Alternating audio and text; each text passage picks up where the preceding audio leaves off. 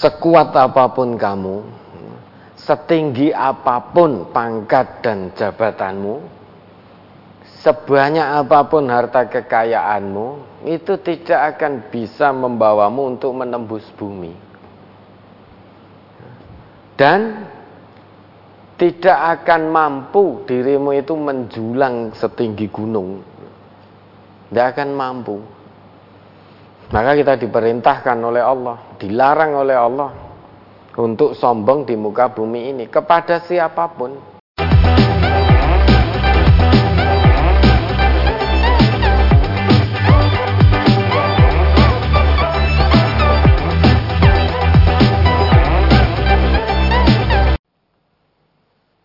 Assalamualaikum warahmatullahi wabarakatuh. Waalaikumsalam. Mari kita mulai. Bismillahirrahmanirrahim. Tema kajian kita pada kesempatan kali ini puasa. Ya, sebagaimana yang kita tahu, tanpa terasa sebentar lagi kita akan masuk bulan Ramadan. Mudah-mudahan bulan Ramadan ini bisa lebih baik lagi lebih baik lagi daripada bulan-bulan Ramadan yang telah lalu. Tentu keimanan, ketakwaan kita di bulan Ramadan ini harus lebih meningkat dibanding tahun-tahun sebelumnya. Baik, langsung saja mungkin ada pertanyaan dari brosurnya Ustaz Ghazali. Ya, sudah ada banyak pertanyaan yang masuk yang berhubungan dengan puasa. Ya, moga mau tanya Ustadz tentang niat puasa. Bagaimana cara niat puasa yang benar menurut tuntunan Al-Quran dan Sunnah? Soalnya dari dulu saya kalau puasa memakai nawa itu. Nawa itu sauma godin gitu. Ya. ya. Ya memang ada kaum muslimin ketika mau puasa dengan nawa itu. Namun Sependek yang kami ketahui ya niat puasa ya sudah kalau besok puasa ya, kita makan sahur sudah berpuasa. Hmm, tidak perlu dengan nawa itu. Nah, besok puasa itu kita sahur itu kan mau puasa. Nah, itu yang kita ketahui. Ada lagi? Saya baru tahu kalau nifas itu diganti dengan puasa. Setiap nifas, dulu saya ganti dengan fidyah. Apa saya masih bisa mengganti puasa-puasa yang saya tinggal Ustadz? Saya sudah punya tiga orang anak. Nah ini manfaatnya ngaji. Ya, dulu belum tahu. Di setiap kali nifas diganti dengan fidyah. Dan itu setiap kali nifas. Nah maka setelah ini ditanyakan apa bisa mengganti puasa berarti berapa hari itu Ustaz?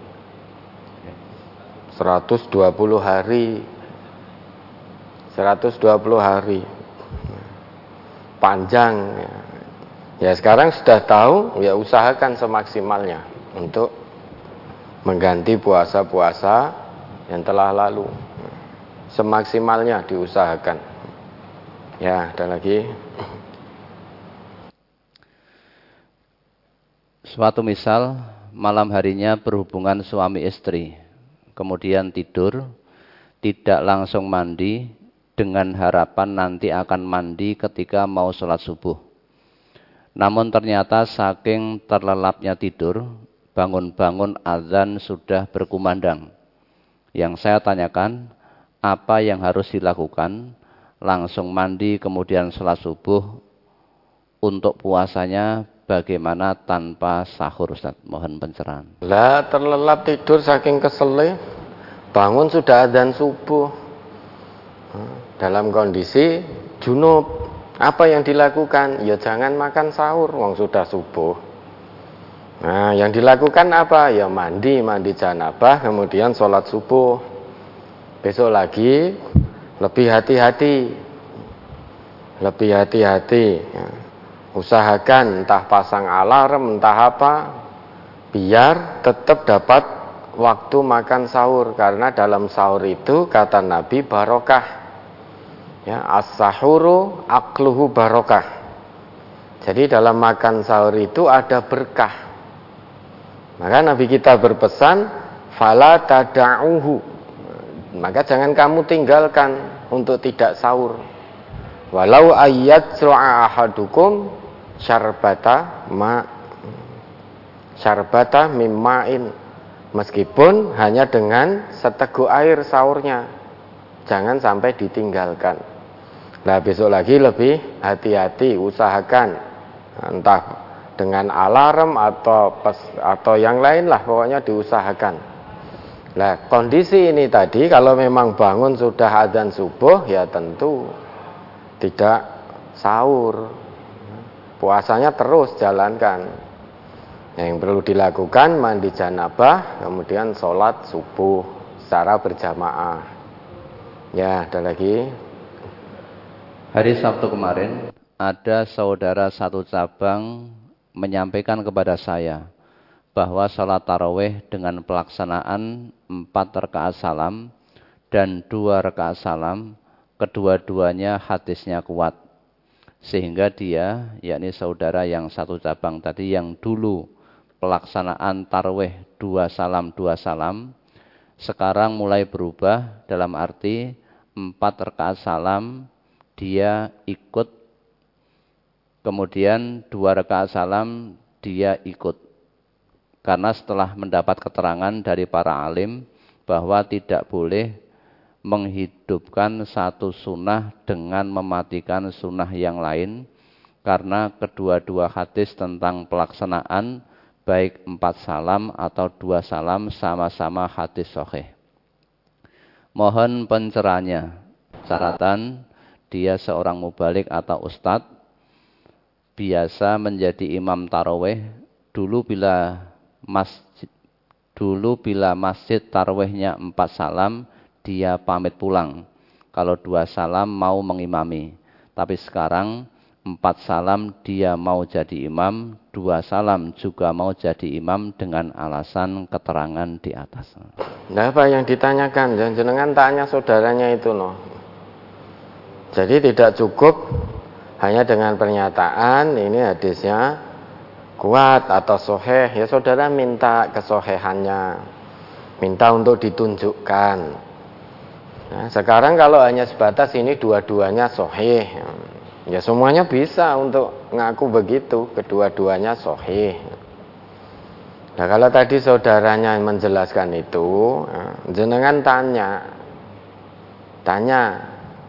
Sedang yang kita ketahui ya, memang ada hadis yang menyebutkan bahwa Nabi itu dulu pernah sholat malam itu empat rakaat. Pernah, tapi ini ya, memang ada hadis seperti itu, tapi nanti dirinci lagi dengan hadis yang lain. Ya. Jadi ini disebutkan oleh Aisyah Kana Rasulullah sallallahu alaihi wasallam yusalli arba'a raka'atin fil laili. Dahulu Rasulullah itu solat pada satu malam empat rakaat. Summa yatarawah. Kemudian setelah itu beliau beristirahat. Fa'atola panjang istirahatnya hatta rahim tuhu sampai istri beliau yaitu Ummul Mukminin merasa kasihan kepada Nabi. Karena sholatnya panjang, kemudian istirahatnya panjang. Kemudian Ummul Mukminin berkata kepada Nabi, "Ya Rasulullah, bi abi wa ummi ya Rasulullah, ku tebusi engkau dengan bapak dan ibuku wahai Rasulullah." Qad ghafarallahu laka ma taqaddama min dzambika wa ma ta'akhkhar. Sungguh Allah telah mengampuni dosamu yang telah lalu maupun yang akan datang. Jawab Nabi apa? Afala aku dan syakura? Tidakkah aku senang jika aku ini dinilai oleh Allah sebagai hamba yang bersyukur? Nah memang dalam hadis ini empat rakaat namun dirinci oleh hadis lain bahwa sholat malam itu masna masna. Dua rakaat, dua rakaat. Belum lagi hadis contoh praktek sholat malam Nabi. Dulu Nabi juga pernah sholat malam. Karena Rasulullah sallallahu alaihi wasallam yusalli fi ma baina ayyafruhu min salatil isya wallati yad'u nas al-atamah ila salatil fajr. Yusallimu baina kulli raq'ataini wa yutiru biwahidah. Dulu Rasulullah itu pernah melakukan satu solat nah, di antara setelah beliau selesai solat isya di mana pada waktu itu orang-orang menyebutnya sebagai sholat atamah. Jadi setelah beliau di antara setelah beliau sholat isya sampai menjelang sholat subuh, beliau pernah melakukan sholat itu. Yusallimu baina kulli ini. Beliau salam di antara tiap-tiap dua rakaat. Jadi as-sholat, sholatul laili masna masna. Dua rakaat salam, dua rakaat salam. Nah kalau tadi yang empat rekaat saudara tadi mendapatkan keterangan dari temannya, ya tanya pada temannya kesohihannya. Ya, ada lagi. Saya ingin mengajukan pertanyaan dan mohon pencerahan dari Ustadz mengenai sholat tarawih. Di desa saya ada dua tempat sholat di musola mengadakan sholat taraweh sebanyak 11 rakaat dengan 4 rakaat satu kali salam dan witir tiga rakaat sekali salam. Sedangkan di masjid mengerjakan 23 rakaat dengan taraweh dua rakaat satu kali salam dan witir tiga kali namun dipisah menjadi dua rakaat dan satu rakaat. Dari dua versi tersebut, saya lebih baik ikut yang mana yang sesuai tuntunan Rasulullah Sallallahu Alaihi Wasallam. Mohon petunjuknya. Memang ya kalau kita mengikuti apa yang menjadi contoh Nabi, Nabi itu sholat malam baik di bulan Ramadan maupun di luar bulan Ramadan tidak lebih dari 11 rakaat ya, dua kali salam dengan tiga witirnya. Namun demikian, sebelas rakaat dari Nabi itu bukan tahdid, bukan pembatas. Hanya saja beliau Nabi senantiasa mengerjakan sholat malam di bulan Ramadan maupun di luar bulan Ramadan sebelas rakaat dua kali salam termasuk witir tadi tiga kali apa tiga rakaat satu salam. Namun itu bukan tahdid. Sehingga sholat malam ya moga kalau memang kuat sampai habis waktunya maka boleh silahkan. Yang tidak boleh ada dua witir. La witroni filailah tidak ada dua witir dalam satu malam Nah ini ada dua tempat yang satu musola Tarwehnya 11 rakaat namun 4 rakaat satu salam kemudian tiga witir Yang satu di masjid dua rakaat salam, dua rakaat salam, sam 23 ya, plus witirnya, tetapi witirnya dua rakaat salam, kemudian ditambah lagi satu rakaat salam. Nah, berarti itu witirnya hanya satu rekaat. Nah, ikut yang mana? Nah, kalau di masjid tadi dua rekaat salam, dua rekaat salam itu yang sesuai contoh dari Nabi dua rekaat salam. Sholatul laili masna masna. Lah nanti witirnya gimana? Witir sendiri.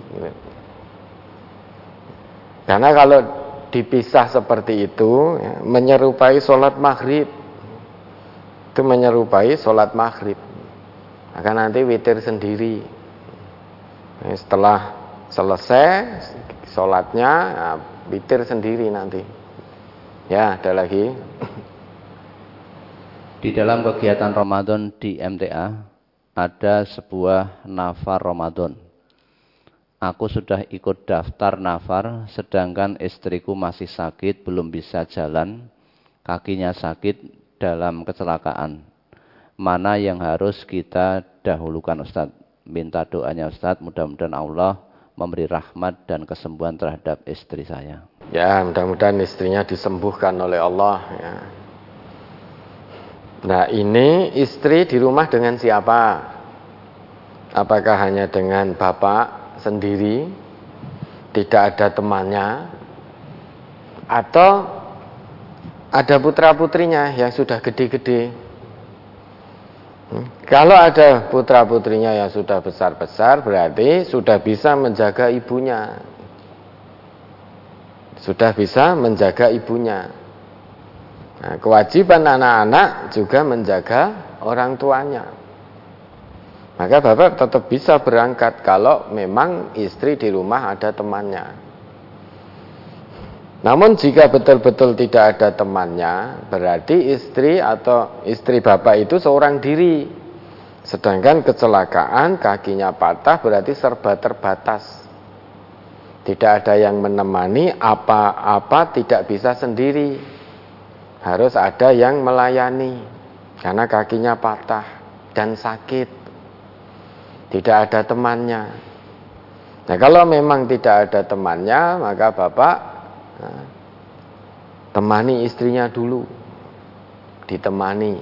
Namun kalau ada putra putrinya yang sudah gede-gede, ya, biarkan putra putrinya yang menjaga ibunya. Bapak berangkat tetap. Ya, ada lagi. Kami sakit kurang lebih sudah lima tahun hutang puasa kami kemarin dua bulan. Beberapa hari lagi sudah datang bulan puasa lagi. Hutang puasa yang lalu pas ada rizki, kami yang satu bulan kami ganti dengan fidyah. Sudah benarkah menurut syariat Islam yang kami kerjakan Ustadz? Sampai saat ini kami masih berobat rutin, kami berumur 52 tahun. Insya Allah sudah betul, berarti ini sakit menaun sakit yang sulit diharapkan kesembuhannya atau kesembuhannya memakan jangka waktu lama. Sehingga jika dipakai puasa betul-betul payah dan berat. Maka ini termasuk orang yang berat untuk berpuasa, maka bayar fidyah yang dilakukan sudah betul wa 'alal yutiqunahu fidyatun ta'amu miskin. Bagi orang-orang yang bisa berpuasa namun jika berpuasa dia merasakan kepayahan luar biasa, berat luar biasa, maka dapat rukhsah. Boleh berbuka artinya boleh tidak berpuasa namun wajib membayar fidyah yaitu memberi makan fakir miskin dari makanan yang biasa dia dan keluarganya makan. Kalau di bawahnya atau di bawah makanan yang biasa dia makan, nah itu tidak dibenarkan. Memberi makan ya sebagaimana yang biasa dia makan. Boleh yang dilakukan sudah betul. Ini penyakit menaun berat untuk mengganti dan sampai saat ini pun ternyata juga masih sakit. Ya mudah-mudahan ini menjadi kafaroh.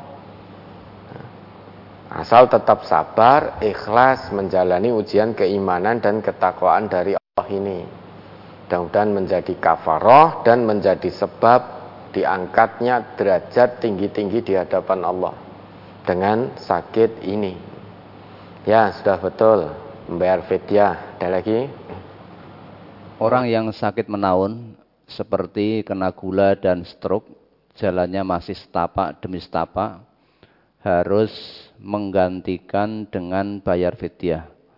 Bagaimana kalau orang tersebut termasuk orang yang tidak mampu masa mudanya gajinya nggak cukup untuk biaya hidup.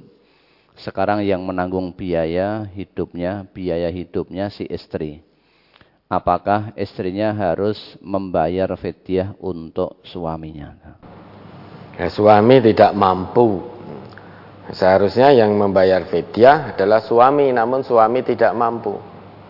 Nah sekarang ditanggung hidupnya oleh istri, istri alhamdulillah dimampukan oleh Allah. Ya, tidak ada salahnya istri membayar fidyah untuk suaminya, boleh itu, boleh saja. Tidak ada salahnya.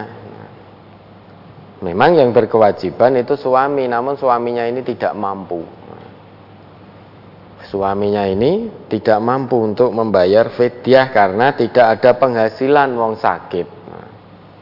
Sakit stroke sehingga tidak bisa bekerja. Nah, hidupnya sekarang ditanggung oleh istrinya karena istrinya dimampukan oleh Allah. Maka istrinya membayarkan fidyah untuk suaminya. Bisa, boleh saja begitu. Ya, ada lagi. Pada bulan Ramadan, kami melakukan ibadah sholat isya dan tarawih sebagai berikut. Kami melakukan sholat isya berjamaah di masjid. Ba'da sholat isya, kami melakukan sholat tarawih di rumah. Karena pelaksanaan sholat tarawih di masjid tidak membaca doa iftitah, sholatnya cepat dengan 443 atau kami sholat isya di rumah sekaligus tarawih di rumah bersama keluarga. Mohon pencerahannya. Sholat isya tetap di masjid secara berjamaah. Karena biar bagaimanapun sholat berjamaah, sholat wajib secara berjamaah di masjid itu mendapatkan keutamaan lebih 25 daripada sholat di rumah atau sholat di pasar. Nabi kita bersabda, sholatul rajuli fil jama'ati tudha'afu ala sholatihi fi baitihi wa fi suqihi khamsan wa ishrina di'fan. Jadi sholatnya seseorang dengan berjamaah di masjid itu kebaikannya, pahalanya berlipat 25 kali daripada sholatnya di rumah maupun di pasarnya. Dan hal ini karena fadzalika annahu idza tawaddaa fa ahsanal wudu'a summa kharaja ilal masjidi la yukhrijuhu illa sholat lam yakhtu khatwatan illa rufi'at lahu biha wa hutta anhu biha khati'ah. Karena yang demikian apabila dia berwudu dan memperbagus wudunya kemudian setelah itu dia pergi ke masjid yang menggerakkan ke masjid itu tidak ada hal lain kecuali untuk sholat maka Tidaklah dia melangkahkan satu kakinya dan dengan itu diangkat derajatnya. Jadi setiap satu langkah kakinya diangkat derajatnya. Satu langkah kaki yang lain dihapus kesalahannya. Faidah sholat kemudian setelah selesai sholat lam tazalil malaikah tusalli alaihi madama fi musallahu. Malaikat senantiasa bersolawat untuknya, mendoakannya selama dia masih berada di tempat sholatnya dan selama belum batal. Doa malaikat apa? Allahumma salli alaihi, Allahumma arhamhu. Ya Allah berkatilah dia. Ya Allah sayangilah dia. Berilah rahmat kepadanya. Wala yazalu ahadukum fi solatin mantadharas sholah. Dan senantiasa seseorang itu terus dianggap sholat selama dia menunggu waktu-waktu sholat berikutnya berada di masjid dan belum batal. Sehingga dengan demikian sholat isaknya tetap di masjid. Nah nanti setelah sholat isak pulang. Pulang kemudian sholat taraweh di rumah. Bisa berjamaah bisa sendirian. Ya, ada lagi. Apabila saya sudah mengerjakan sholat taraweh sesudah isya, apakah saya masih boleh mengerjakan sholat malam lagi sebelum sahur? Ya, silahkan yang penting tidak ada dua witir dalam satu malam. Ya, tidak ada dua witir, sudah selesai tarweh, sesudah isya. Nah menjelang sahur mulai lagi, berarti tanpa witir. Tanpa witir lagi kalau tadi memang sudah sholat witir. Ya, memang sholat malam ini ya, Nabi senantiasa 11 rakaat. Namun itu bukan tahdid, bukan pembatas. Jadi siapa pun yang kuat menjalankan sholat malam sampai waktu sholat malam habis ya silahkan. Yang jelas tidak ada dua witir. La witroni fi lailah. Dalam satu malam itu tidak ada dua witir. Ya, ada lagi. Sementara pertanyaan yang terkait dengan puasa ini dulu nanti kalau ada yang menyusul kita Alhamdulillah ini setiap tahun kita kan puasa ini maka tema diangkat terus Alhamdulillah semakin lebih paham lebih paham dan lebih paham lagi. Tinggal diamalkan apa yang sudah dipaham. Karena ngaji itu kalau hanya dipaham saja tidak diamalkan ya percuma.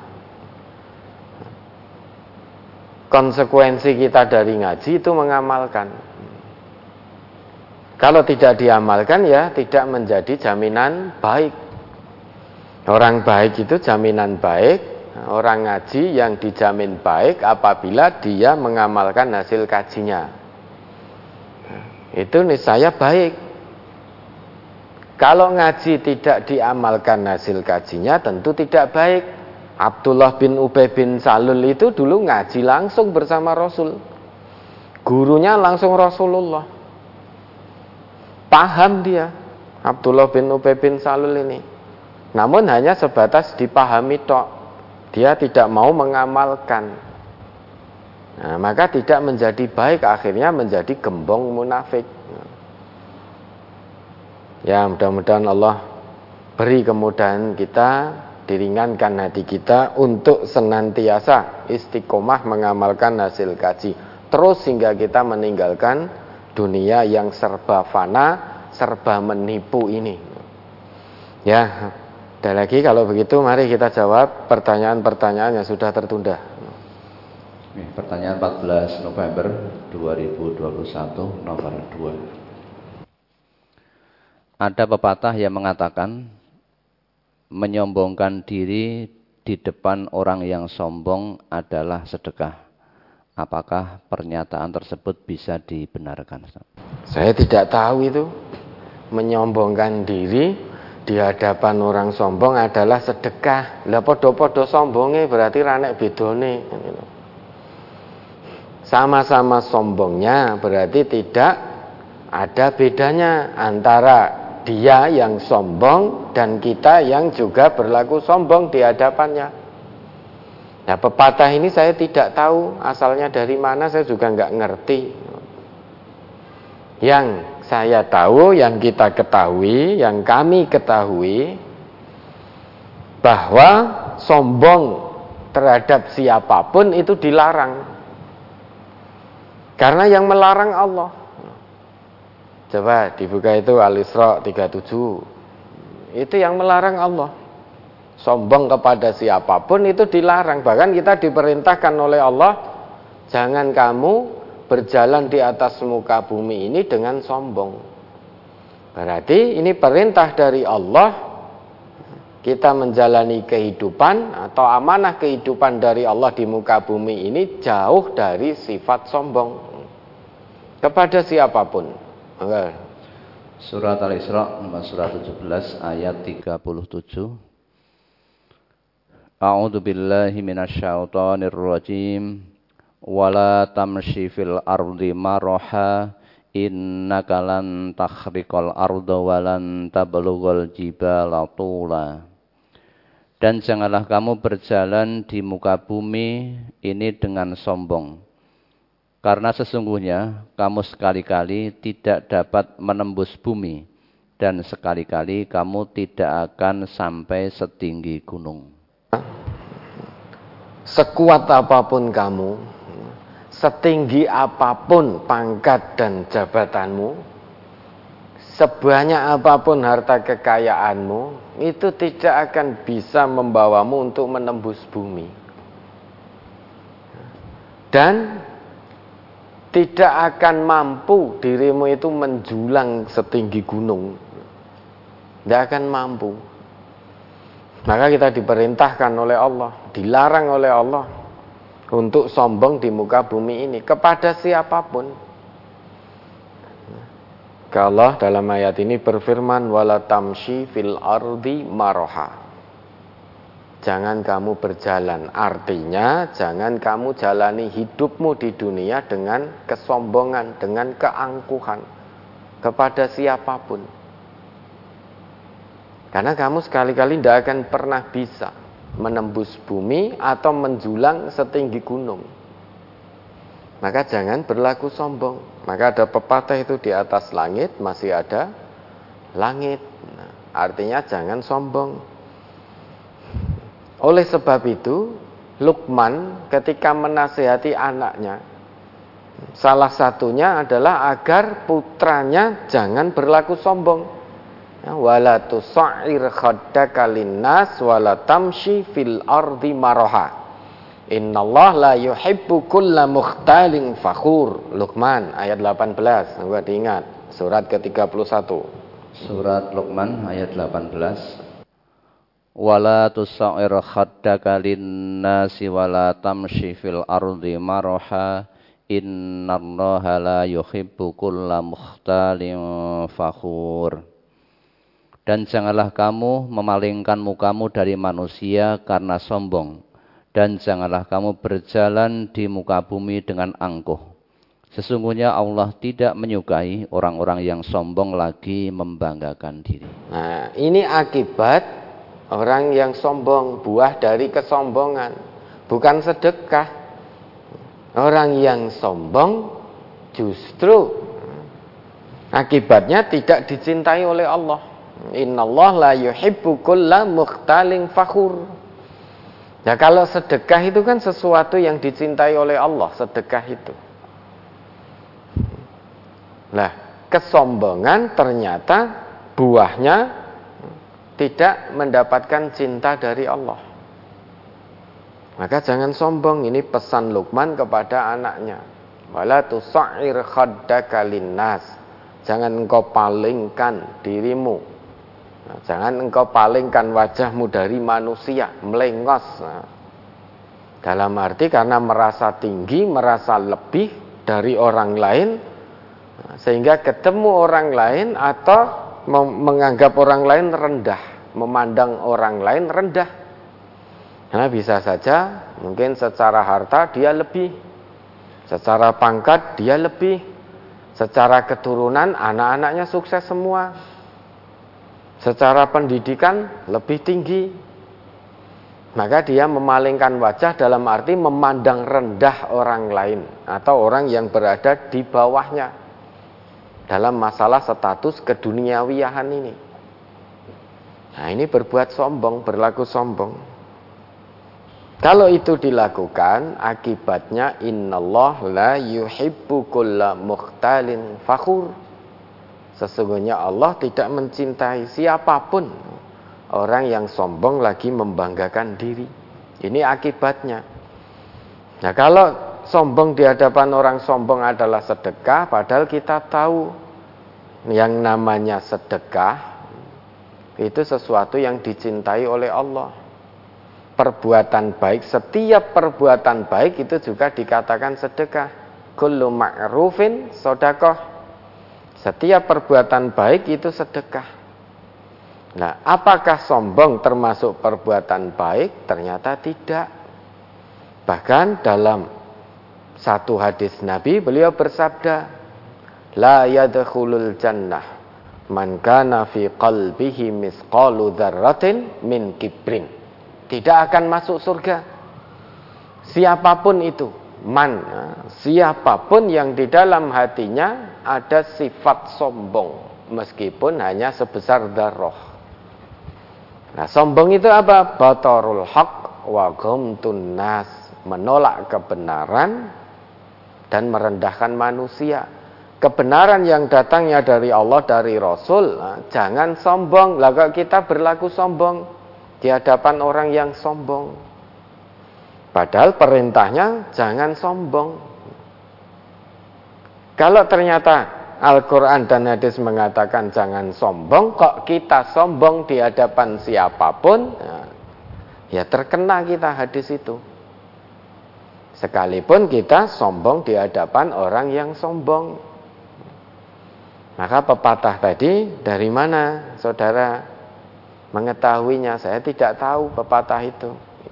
Sependek yang kami tahu bahwa sombong itu sesuatu yang dibenci oleh Allah, dibenci oleh Rasulnya terhadap siapa pun. Kalau kita sombong ya, kepada siapa pun, jangan-jangan status kehambaan kita tidak disahkan oleh Allah. Artinya tidak mendapat setempel sah status kehambaan kita dari Allah. Karena yang termasuk hamba Allah itu kalau menurut Allah wa ibadur rahman alladzina yamshuna 'alal ardi hauna. Coba diingat Al-Furqan ayat 63. Itu hamba-hamba Allah. Hamba Allah yang Ar-Rahman, Maha Pemurah. Surat Al-Furqan nomor surat 25 ayat 63.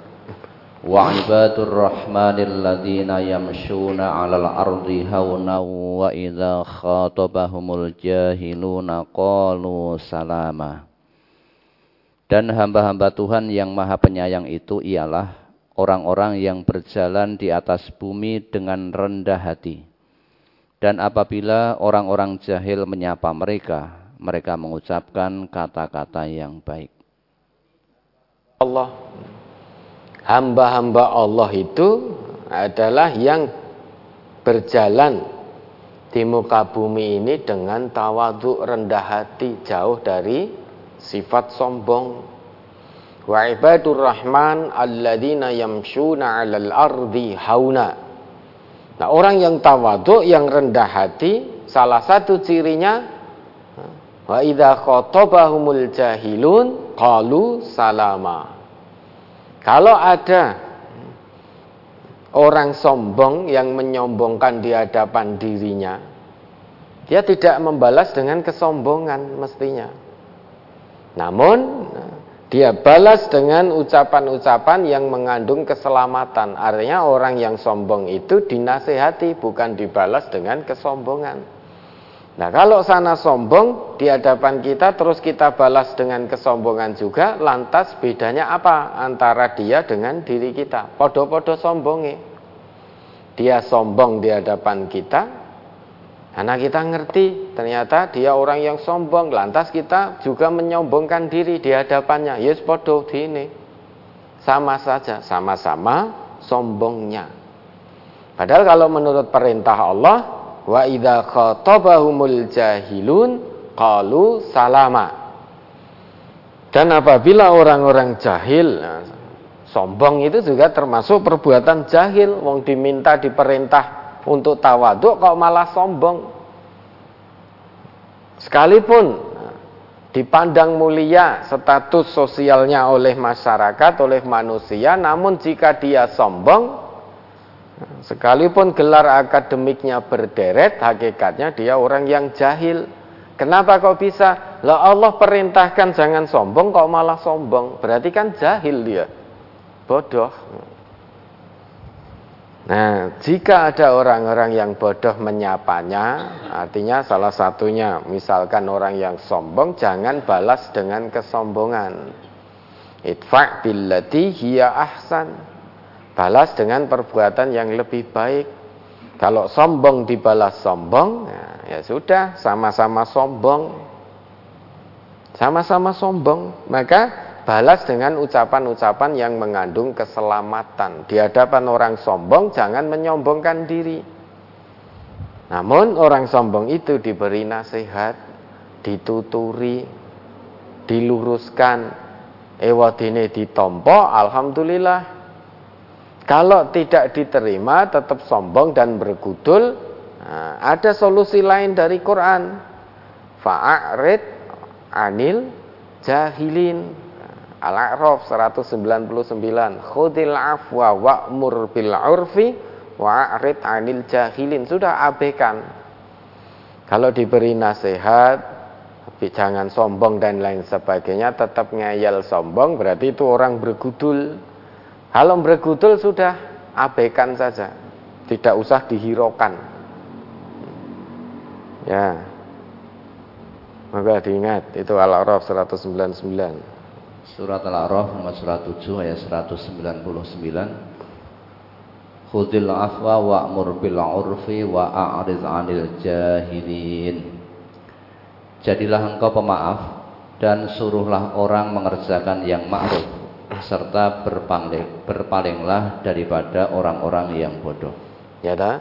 Yang pertama, kalau ada orang sombong di hadapan kita, maafkan. Itu langkah pertama solusi dari Allah. Tidak cukup hanya memaafkan. Langkah kedua, wa'mur bil urfi, beri nasihat. Untuk berhenti dari kesombongannya.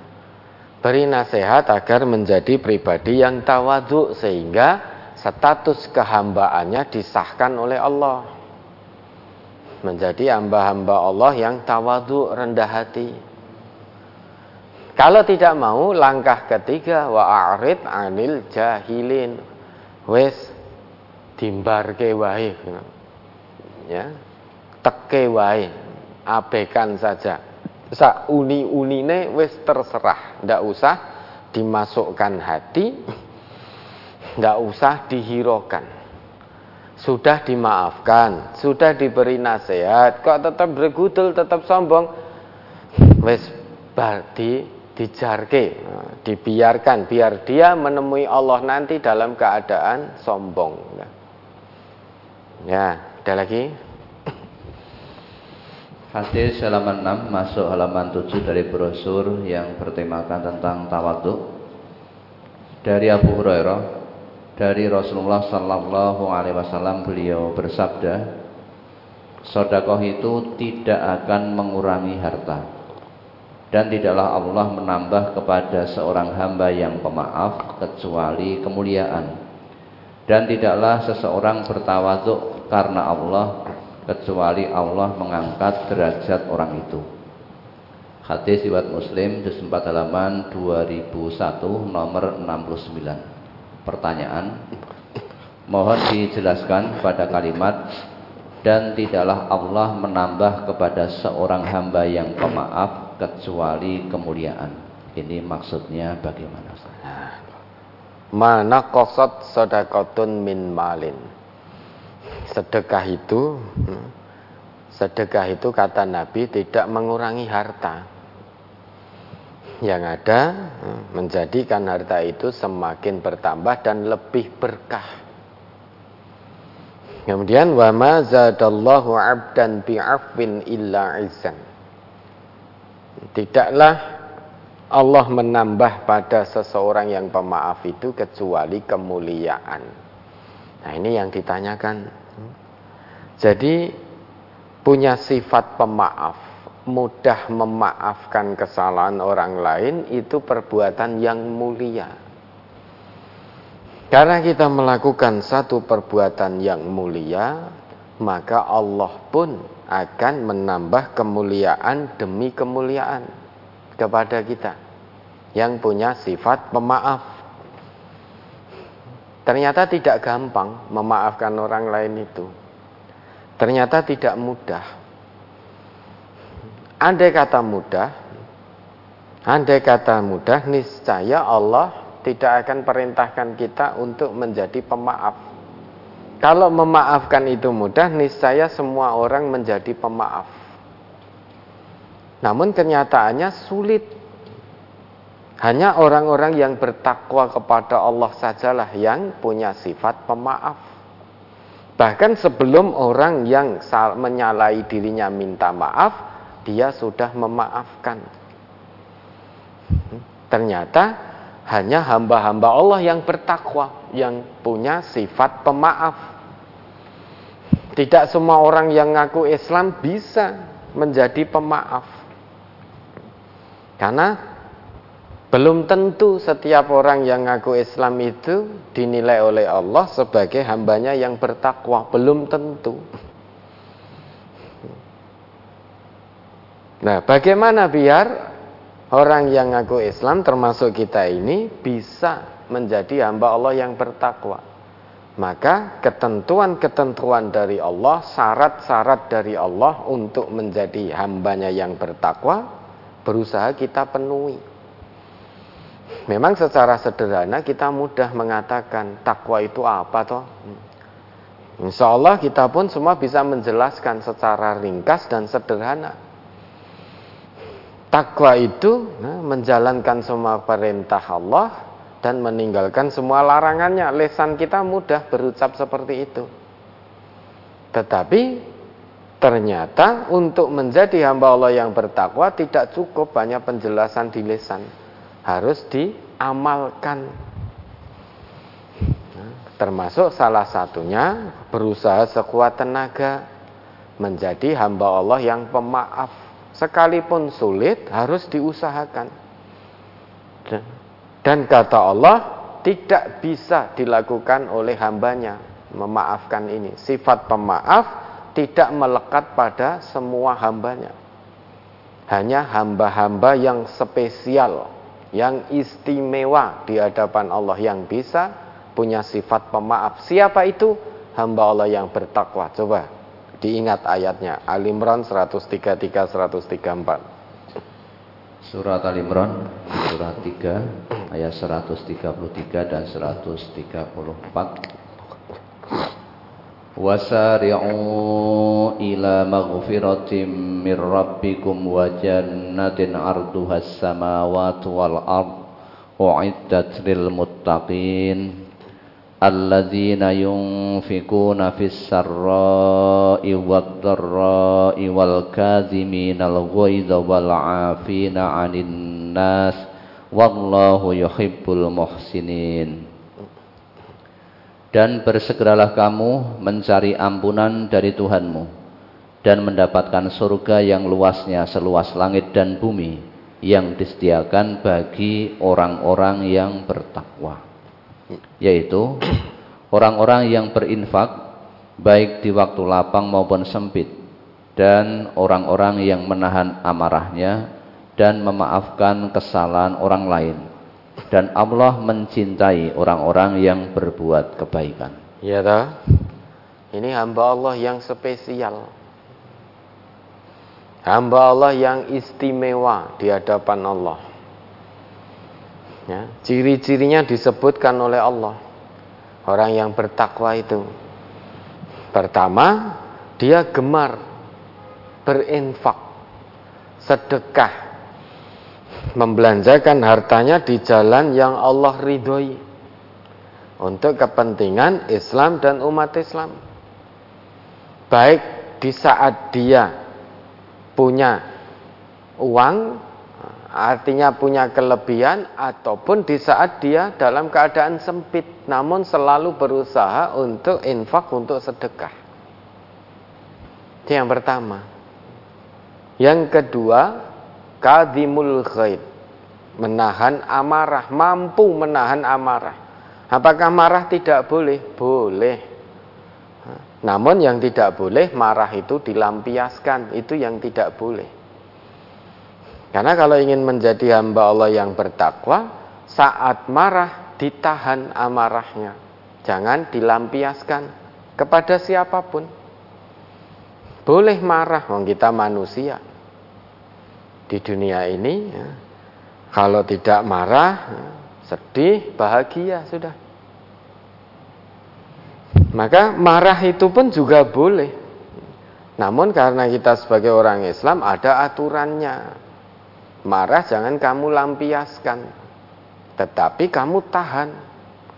Nah, kalau sampai hari ini kita marah masih meledak-ledak emosional, masih kita lampiaskan, mungkin dengan pelampiasan kepada keluarganya, bantingi opo-opo, mukul apa pun yang ada di sekitarannya, ucapannya kotor ketika marah berarti melampiaskan amarah.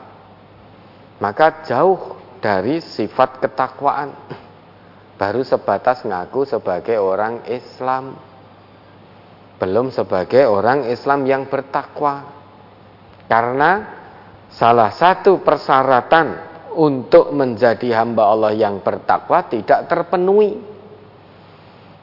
Ya. Karena marah masih meledak-ledak, masih dilampiaskan baik dengan perbuatan maupun dengan ucapan. Ucapannya kotor, misuh-misuh, bentak-bentak, mencaci maki.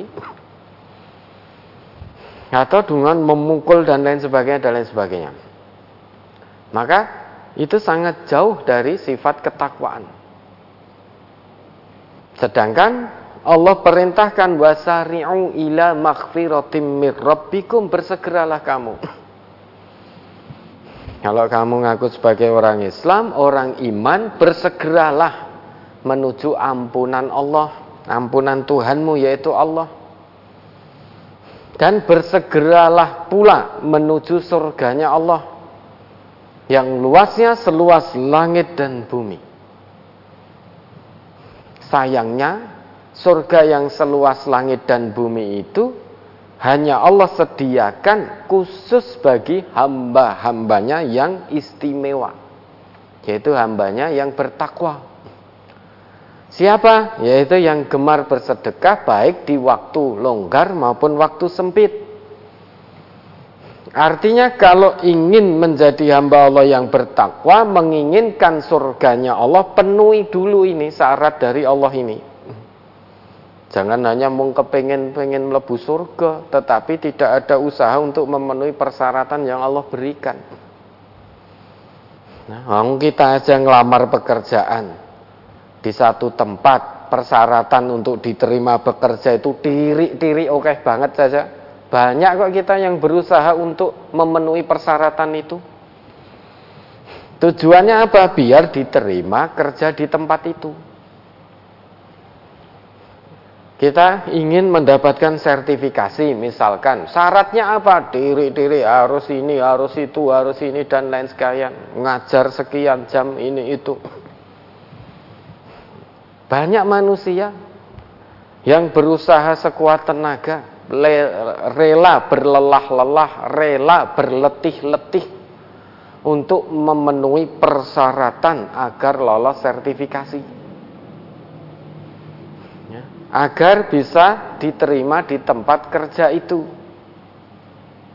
Sekalipun salah satu syaratnya siap bekerja dalam tekanan. Nah,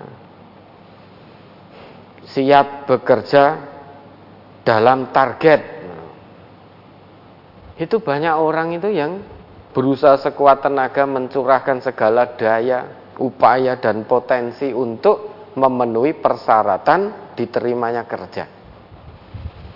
Lah ini Allah berikan syarat bukan hanya diterima di tempat kerja. Yang Allah janjikan adalah surga. Allah berikan syarat. Yang pertama, gemar infak. Gemar sedekah. Jadi sedekah infak tidak harus menunggu kaya dulu, engkau nek sugih. Nanti saya kalau kaya mau sedekah infak sekian sekian sekian, wes ora kelakon minggu. Begitu kaya tenan eman-eman. Wah lagi 10 juta kurang Nanti kalau punya 100 juta saja Saya mau infak sedekah ini itu dan lain sebagainya Dapat 100 juta tiba-tiba jadi kurang lagi Karena kebutuhan gaya hidupnya bertambah ya.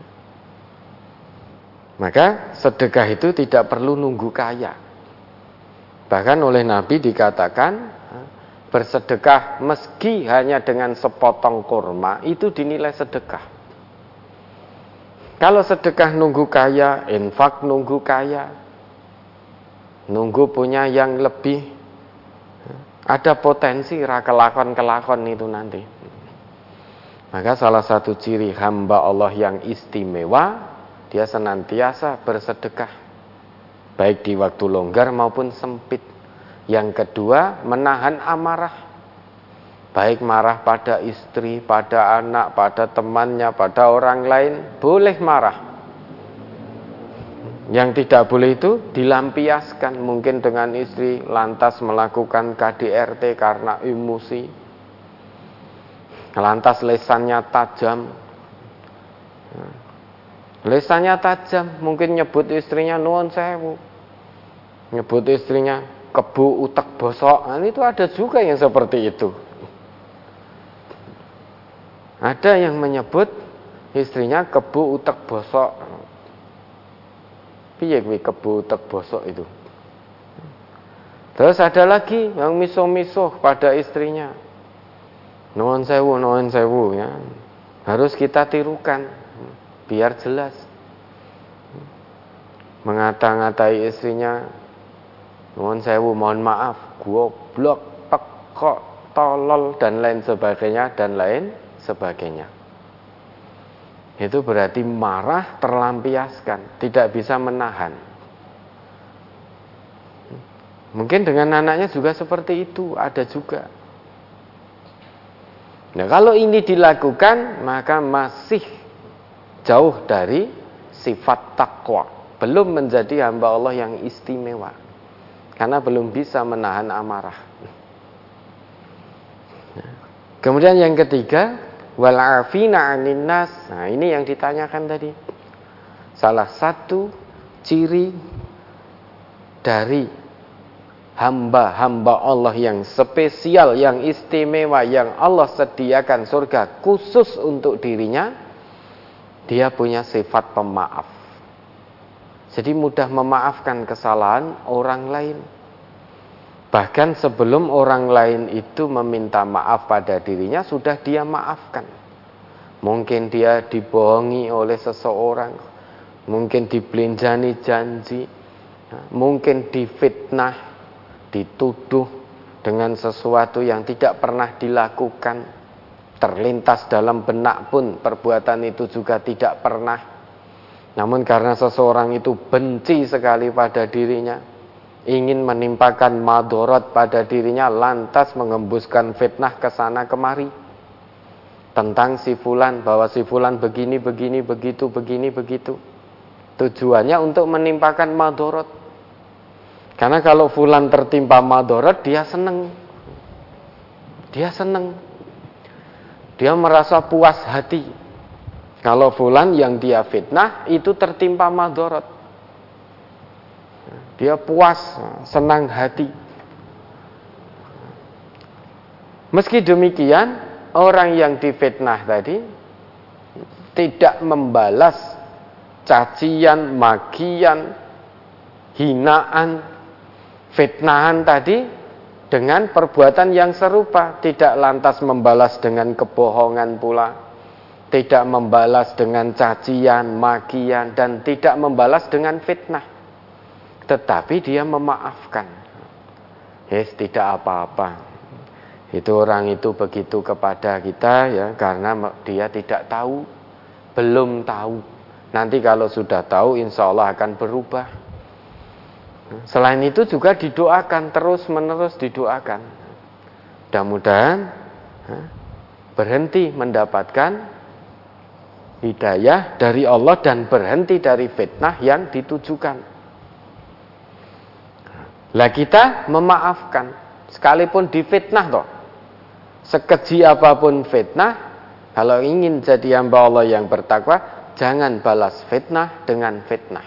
Namun maafkan orang yang memfitnah kita. Itu ciri orang yang bertakwa wal afina aninas.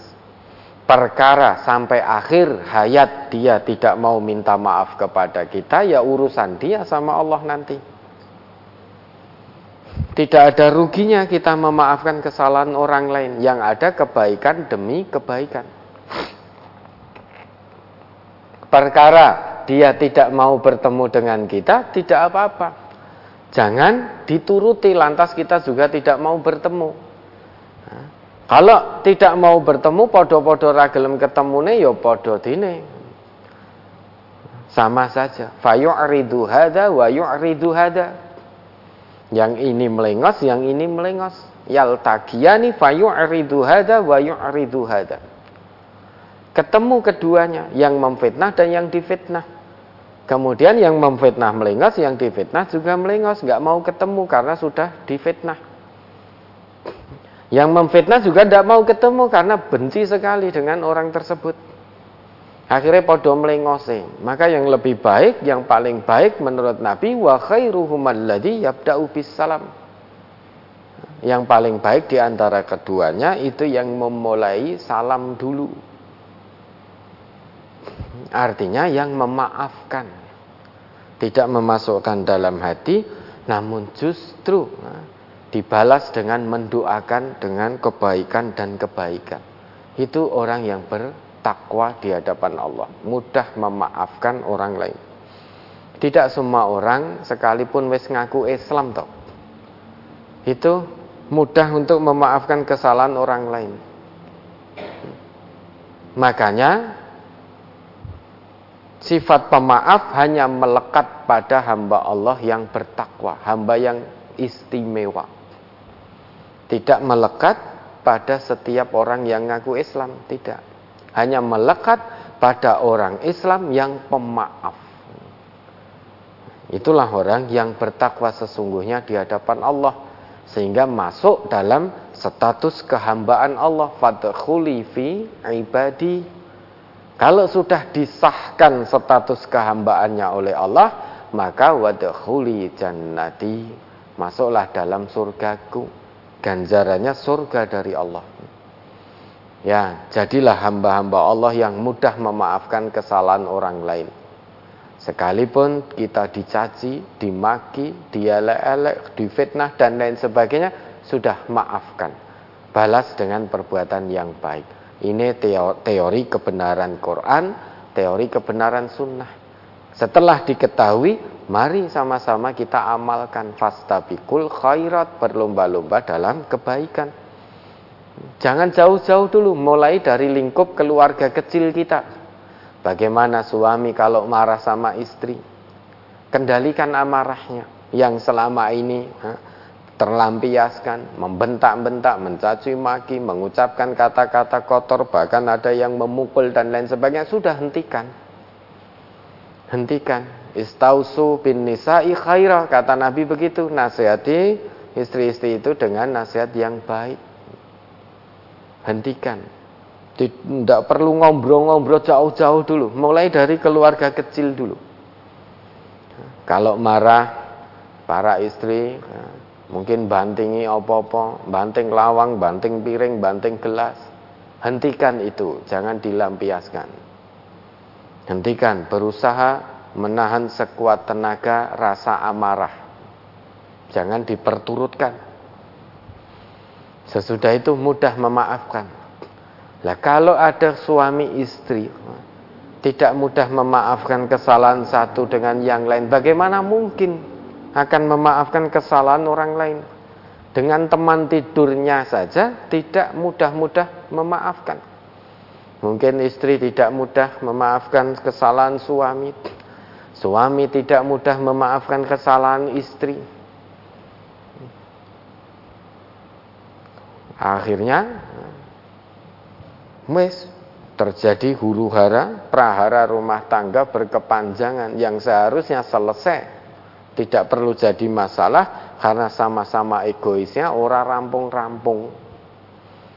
Padahal itu teman tidur.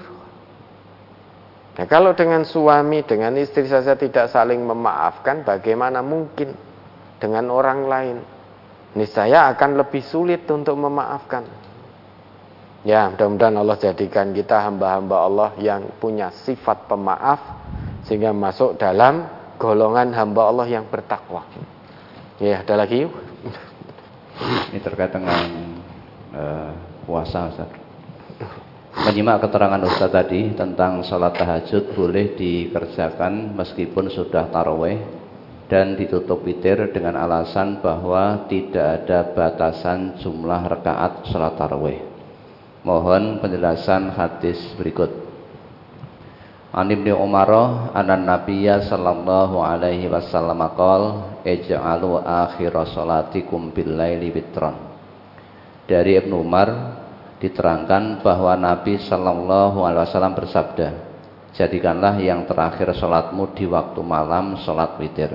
Hadis riwayat al-jamaah kecuali Ibnu Majah. Kemudian hadis berikutnya dari Abu Dzar ia berkata, kami berpuasa Ramadan bersama Rasulullah sallallahu alaihi wasallam. Beliau tidak sholat malam bersama kami sehingga tinggal tujuh malam dari bulan itu. Lalu pada malam ketujuh beliau sholat malam bersama kami hingga kira-kira lewat sepertiga malam baru selesai. Kemudian pada malam keenam yang tersisa beliau tidak sholat malam bersama kami sehingga pada malam kelima yang tersisa beliau sholat malam bersama kami hingga kira-kira lewat tengah malam baru selesai. Lalu aku, yakni Abu Zar berkata, Ya Rasulullah, alangkah baiknya apabila malam yang tersisa ini engkau gunakan sholat malam bersama kami.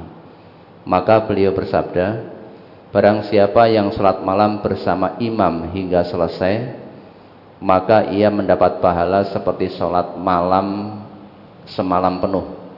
Kemudian malam yang keempat yang tersisa, beliau tidak sholat malam bersama kami, sehingga malam yang ketiga yang tersisa yakni Abu Dhar berkata beliau mengumpulkan istri-istri beliau dan keluarga beliau dan orang-orang juga berkumpul. Abu Dhar berkata maka beliau sholat malam bersama kami hingga akhir malam baru selesai sehingga kami khawatir kehilangan al-falah Ditanyakan kepada Abu Dhar, apakah al-falah itu? Abu Dhar menjawab, makan sahur.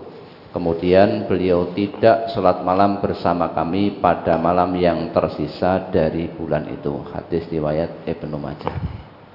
Yang menjadi pertanyaan apa? Jadi mohon di saya ulangi pertanyaannya. Menyimak keterangan Ustadz tadi tentang sholat tahajud boleh dikerjakan meskipun sudah taraweh dan ditutup witir dengan alasan bahwa tidak ada batasan jumlah rakaat sholat taraweh. Ini hadis ini mohon dijelaskan kaitannya dengan keterangan tadi. Jadikanlah yang terakhir sholatmu di waktu malam itu sholat witir. Ij'alu akhira sholatikum billaili witron. Ya. Dengan hadis ini ya, memang ada yang beranggapan witir itu menjadi penutup. Sehingga kalau sudah witir tidak ada lagi sholat. Sehingga kalau sudah witir tidak ada lagi sholat sesudah sholat witir.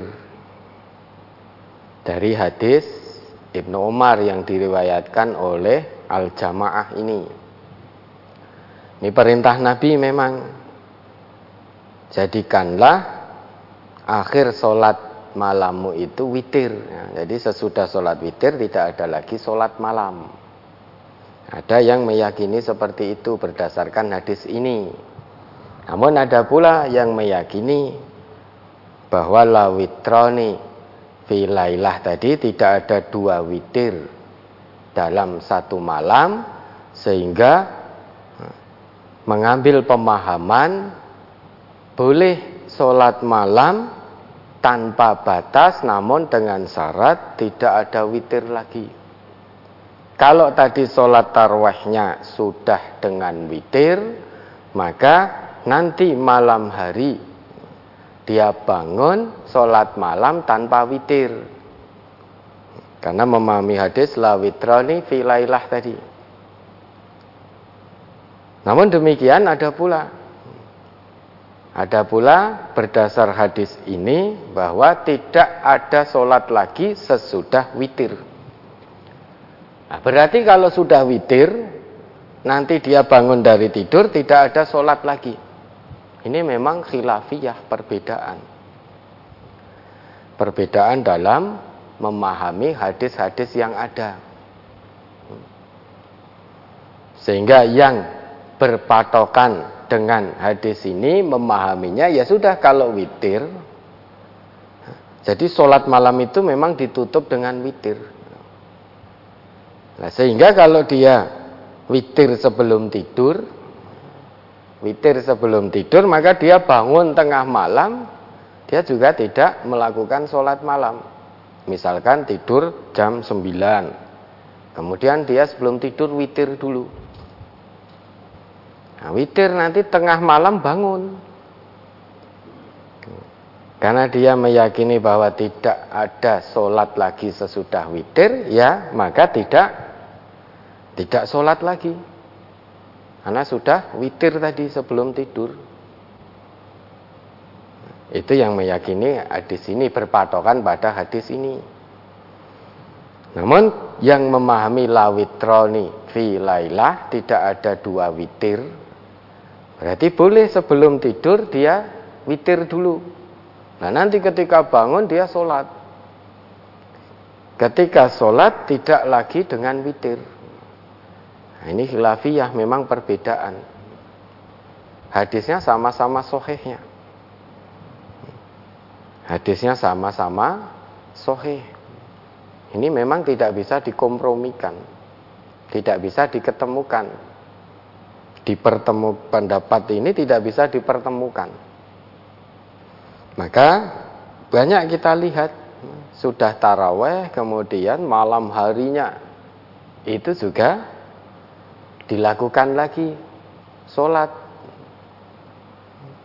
dilakukan lagi sholat lah bagaimana? Ya tentu kita berusaha mengumpulkan dua hadis ini. Bagaimana caranya? Ya caranya kalau memang tadi taraweh, ya, jangan ditutup dulu dengan witir. Kalau memang taraweh, usahakan tidak ditutup dulu dengan witir kalau nanti malam masih mau melakukan sholat malam lagi.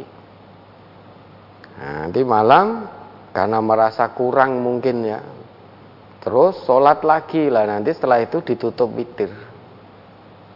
Maka itu torikotul jamak dikumpulkan. Jadi sholat malamnya tetap bisa. Kemudian witirnya juga sekali witir. Nah, kalau kita berpegang pada hadis Nabi yang kedua ini yang ditanyakan, barang siapa yang sholat bersama imam, artinya sampai selesai dalam sholat taraweh itu bersama imam sampai selesai, plus witirnya tentunya, maka sudah cukup sebetulnya. Tidak perlu nambah lagi, sudah cukup. Sudah cukup, ya, seolah-olah mendapatkan pahala sholat semalam penuh. Kalau sudah taraweh bersama imam, sudah witir ya sudah selesai. Berdasarkan hadis yang kedua ini tadi, yang dituliskan di sini tadi. Maka kalau sudah taraweh bersama imam, ya sudah cukup.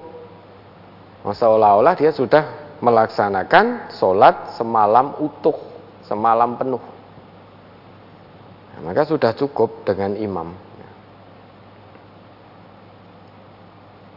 Nah, tentu dalam hal ini ya, kita berusaha kalau memang sudah taruh bersama imam, kalau hadis Nabi mengatakan sudah cukup, ya sudah cukup. Kalau nanti malam ingin bangun lagi, ingin sholat malam lagi, ya tarwehnya tidak perlu ditutup witir dulu. Namun bukan berarti yang tarwehnya dengan witir, kemudian nanti malam bangun sholat lagi tanpa witir, lantas kita persalah-salahkan. Karena itu cara memahaminya hadis itu yang berbeda. Keduanya sama-sama hadis sohih. Kalau tadi la witroni fi lailah, tidak ada witir dalam satu malam, berarti menutup tarweh dengan witir lah. Malamnya bangun qiyamul lail tanpa witir. Ada yang memahami seperti itu. Lah mana yang betul? Wallahu a'lam. Karena ini sama-sama cara sudut pandang dalam memahami hadisnya yang berbeda. Kita tidak perlu diributkan Nah, kalau kita meyakini bahwa satu malam kita sholat bersama imam sampai tarweh, apa itu sampai selesai itu sudah dapat satu pahala penuh, satu malam penuh, ya sudah kita cukupkan. Atau nanti kita sholat tarweh tidak perlu witir kalau memang ingin bangun lagi kemudian sholat lah nanti terus ditutup dengan witir. Ya mudah-mudahan bisa dipahami. Ya. Itu torikotul jamak jadi mengumpulkan dua hadis. Ya. Sehingga caranya ya sholat taraweh kalau ingin bangun lagi ya, jangan witir dulu Nah, nanti bangun lagi baru kemudian ditutup dengan witir. Atau sholat tarweh bersama imam sampai selesai plus witirnya sudah cukup. Namun ada saudara-saudara kita berlandaskan dalil juga sudah selesai tarweh plus witir kemudian malamnya bangun tanpa witir. Ya sudah. Kalau sudah demikian memang ini tidak bisa dikompromikan. Sudah ambil yang memang kita yakini. Nah, ambil yang kita yakini. Ya, mudah-mudahan bisa dipahami. Ada lagi? Mohon tausiahnya terkait dengan sholat taraweh keliling atau tarling yang diselenggarakan kantor ke masjid-masjid. Dalam hal ini, belum tahu sebelumnya sholat taraweh di suatu masjid dilaksanakan empat rakaat salam atau dua rakaat salam bagaimana sikap kita terkait tugas yang harus dilaksanakan dari kantor tersebut apabila mengikuti program tarling di masjid yang kebetulan sholat tarweh 4 rakaat salam Ustaz. Ya kalau memang belum tahu ilmunya 4 rakaat salam ya tidak perlu mengerjakan, tidak perlu mengikuti. Kenapa? Pekewoh. Nah program kantor, tarling, Kebetulan sholatnya empat rakaat salam, empat rakaat salam. Kalau memang belum tahu ilmu tentang itu, ya jangan ikut-ikutan. Kecuali kalau memang nanti sudah tahu, mungkin ada. Kalau memang ada dalil yang mengatakan empat rakaat salam itu juga kuat dalilnya dan sudah tahu ya monggo silahkan. Namun selama belum mengetahui ya tidak dikerjakan wala taqfu ma laisa ilmun kalau belum tahu memang ya terkait hal-hal yang seperti ini terkadang dalam memahami satu dalil itu berbeda cara pandangnya cara pandangnya terkadang berbeda maka yang namanya khilafiyah itu sudah ada sejak dulu. Bukan baru terjadi zaman sekarang. Sudah terjadi sejak ulama-ulama kibar sejak dulu. Namun tidak saling menyalahkan, yang ada saling ya, saling menghormati. Terkadang pula satu hadis pemahamannya bisa tiga bisa empat. Nah, tentu terkait dengan hal ini kalau belum tahu ilmunya kita lihat dalil-dalilnya dari ayatnya ataupun dari contoh praktek Nabi. Nah, kalau sudah tahu ya monggo silahkan. Nah, kali empat empat kali salam. Nah, kalau memang belum mengetahui jangan hanya karena pekewoh lantas mengerjakan. Karena biar bagaimanapun di dalam ibadah ini aslinya hukum asalnya itu ittiba. Ittiba kepada siapa? Ittiba kepada Rasulullah. Nah, kalau Rasulullah sepanjang dalil yang sudah diketahui itu sholat malam masna-masna. Nah, kalau empat rekaat ya tentu kita belum melaksanakan. Mau belum tahu dalilnya. Ya, ada lagi. Kembali ke pertanyaan tanggal 14 November. Alhamdulillah rezeki dari Allah, nafkah bulanan dari suami saya dapat disisihkan dan ditabung. Apa boleh zakatnya diberi ke saudara sendiri, misalnya adik? Boleh kalau adiknya termasuk salah satu golongan dari delapan asnaf yang berhak menerima zakat. Ya, boleh. Namun demikian, hendaknya kalau itu memang adik dan lain sebagainya, dibantu. Jangan nunggu saudara bayar zakat. Nah, kau naik nggak sanggup bayar zakat, nggak bantu. Bantu, beri sedekah pada adiknya. Meski tidak ada larangan untuk memberikan zakat pada adiknya kalau memang termasuk salah satu golongan mungkin fakir atau miskin. Termasuk salah satu dari delapan asnaf boleh dan kita bersedekah pada orang miskin yang masih punya kerabat dengan kita, kita dapat dua pahala. Menurut Nabi begitu. Inna sodakota alal miskin sodakoh. Sesungguhnya sedekah pada orang miskin yang tidak ada hubungan kerabat itu hanya dapat satu pahala yaitu pahala sedekah.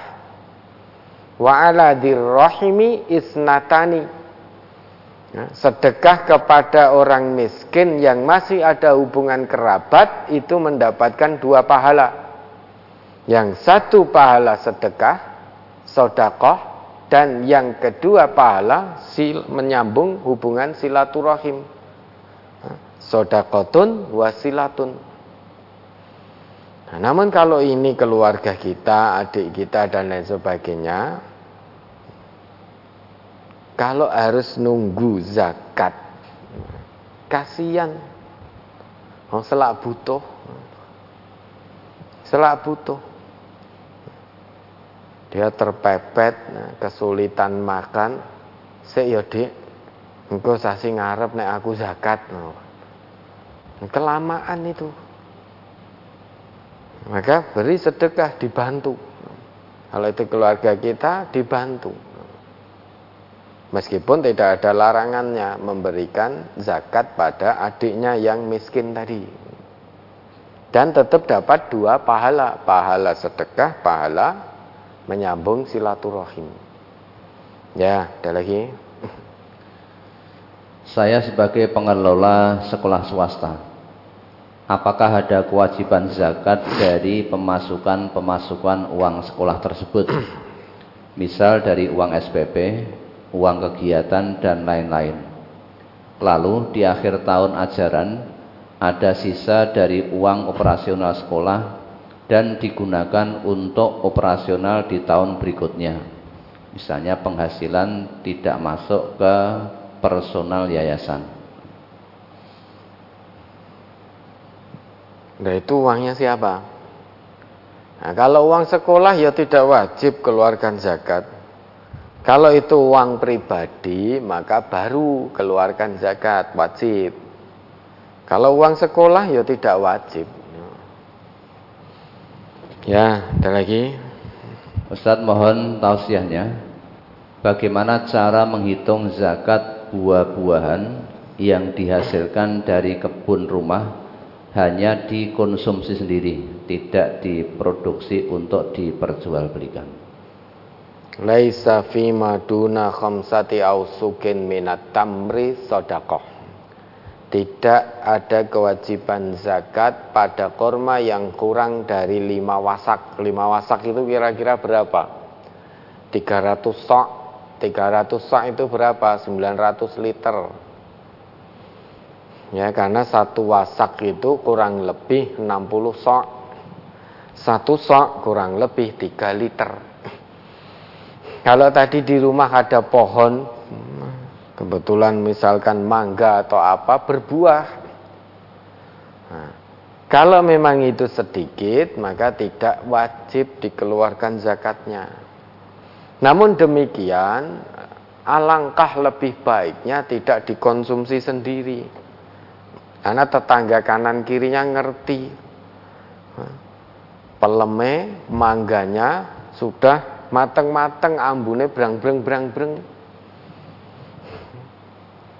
begitu anu diunduh sing duwe dhewe tetangganya tidak mendapat tidak bisa ngicipi mong mendapatkan baunya saja.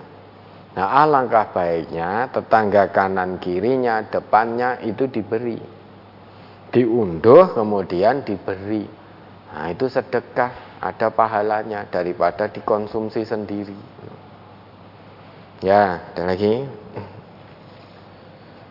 Apakah hukum gade haram atau tidak? Kalau haram, apakah saya ikut berdosa meminjamkan BPKB ke saudara saya untuk digadekan Ustaz? Lah kalau mau digadekan ke pegadaian syariah, insya Allah boleh. Hukum gade itu mubah. Boleh kalau ibu atau bapak ini mau menggadekan BPKB, pilih pegadaian syariah. Nah kalau ibu tadi BPKB-nya dipinjam oleh saudara mau digadekan, tanya mau digadekan ke mana? Ternyata digadekan yang tidak syariah, maka ya jangan dipinjamkan. Lah wis terlanjur gimana? Ya sudah. Besok lagi kalau sudah terlunasi, sudah dikembalikan, Nanti kalau dipinjam lagi tanya mau digadekan ke mana. Kalau di pegadaian yang syariah boleh. Dan resikonya kalau itu tidak diangsur BPKB ibu yang hilang. Mau dipinjam. Ya, dipinjam terus ora diangsur. Nah, yang rugi ya, Ya ibu atau bapak ini yang BPKB-nya tadi dipinjam atau sertifikat tanahnya dipinjam. Uangnya digunakan oleh yang meminjam dengan agunan pinjaman dari panjenengan. Delalah sing nyileh ora nyaur. Maka yang hilang yang disita ya rumah jenengan atau mobil panjenengan ini yang disita. Karena yang menjadi agunan milik panjenengan. Hati-hati. Jangan mudah-mudah minjem barang orang lain, sertifikat atau BPKB untuk digadekan kalau kita tidak punya niatan untuk nyaur. Oh niat tok, niat tok ora cukup. Niat nyaur, niat nyaur tok itu ndak cukup. Nek mung niat nyaur kabeh orang bisa.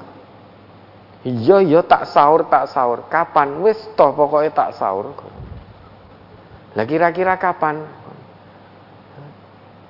Kowe percaya ya kalau aku. Kamu nggak percaya dengan saya. Pasti saya bayar. Nanti saya kembalikan sertifikatmu. Lah ya kapan? Ini sudah dua tahun, tiga tahun, empat tahun. Kapan? Wis pokoknya nanti. Bukan berarti saya tidak niat nyaur. Nah akhirnya seperti itu. Nah nanti kalau sudah jatuh tempo harus disita dan lain sebagainya.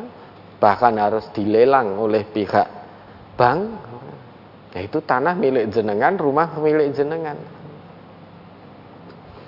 Maka jangan mudah-mudah meminjam atau meminjamkan.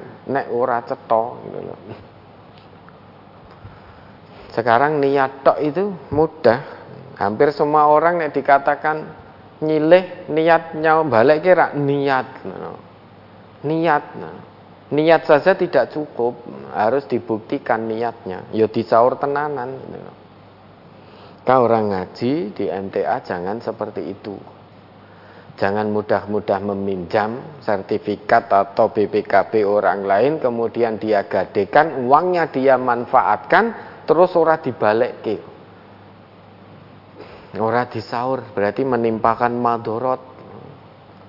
Menimpakan madorot kepada saudaranya. Yang pinjam tadi enaknya mung untung, untung dan untung.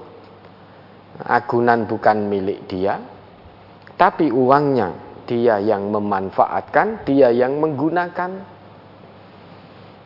Ketika itu disita dan dilelang, bukan milik dirinya, milik saudaranya, milik orang lain. Berarti menimpakan madorot double-double ini. Orang yang seperti itu zolim. Perlu kita ketahui saudara kita meminjamkan sesuatu pada kita saat kita butuh itu bukan berarti saudara kita tidak butuh. Saudara kita tetap butuh itu, mungkin butuhnya masih nanti. Sehingga saat ini dipinjamkan dulu untuk meringankan beban saudaranya. Karena saudaranya tadi sudah janji nanti setahun saya lunasi. Oh, padahal yang punya tadi mungkin butuhnya baru nanti tahun kedua. Karena ada janji dari saudara yang meminjam setahun akan dilunasi dipinjamkan. Lah giliran masuk tahun kedua yorung ya dibalik Masuk tahun ketiga belum dikembalikan. Masuk tahun keempat juga belum dikembalikan. Akhirnya yang punya barang tadi menunggu-nunggu. Harap nagih pekewoh atau rawani mau mengingatkan, pernah diingatkan malah nesu-nesu. Tak sahur, tak sahur, tak balik ke, tak balik ke. Langgih kapan? Wis ora sah takon terus. Engko nek wayahe balik ke ya balik ke. Ada tuh yang seperti itu? Ada. Jangan dikira orang ngaji tidak ada, ada yang seperti itu. Yang ngaji di MTA itu ada juga. Sampai hari ini minjem sertifikatnya orang lain ya, lebih dari 10 tahun nggak dikembalikan. Itu loh sertifikatnya masih di UB itu. Ada. Minjem sertifikat orang lain sesama warga ngaji sudah puluhan tahun tadi balik-balik gitu. Nah, saat ini yang punya itu butuh karena sedang berada di bawah ekonominya. Butuh sertifikat itu untuk dijual rumahnya. Untuk menutup biaya hidup. Ketika ditagih, diingatkan, ya jawabannya ya seperti itu. Nanti tak kembalikan nanti tak kembalikan. Wes jangan tanya terus nanti tak kembalikan. Nah, sertifikat itu sekarang masih aman tersimpan. Lah, oleh UBS kita sing ditagih sing duwe sertifikat. Ya, yang punya sertifikat merasa wong kuwi mung disilih, hanya dipinjam. Dia tidak ber, tidak merasa meminjam, dan tidak menggunakan tetapi dia yang ditagih menimpakan madorot maka ya warga MTA ini jangan mudah meminjam ataupun meminjamkan sesuatu kepada saudaranya. Nek ora ceto gitu loh. Kalau ada sesama warga MTA pinjam sertifikat itu jangan mudah-mudah diberikan. Siapa pun toh yang pinjam kecuali memang ceto. Kalau sudah ceto ya monggo dipinjamkan. Kalau ora ceto, nek mung wis pokoke engko tak sahur. Itu enggak ceto itu. Dan itu kejadian tidak hanya satu dua. Sudah puluhan tahun sertifikat masih tersimpan dengan baik. Yang punya sertifikat bingung sekarang bingung karena untuk menutup beban hidup mau menjual rumah tersebut. Belum bisa dijual wong sertifikatnya nggak ada. Ketika diingatkan, yang minjam tadi diingatkan, dielengke, sudah berjalan sekian lama, ya tidak ada usaha apa pun, ya hanya cukup ya nanti tak bayar, kok tak lunasi. Nah, bagaimana seperti ini sesama warga ngaji? Menimpakan madorot satu dengan yang lain. Terus ngajinya tinggu opo, ngajinya buat apa? Kalau tidak diamalkan, padahal menimpakan kesusahan pada saudaranya adalah satu perbuatan zolim. Ya, maka itu sekali lagi kita bisa baik dengan ngaji ini kalau kita amalkan.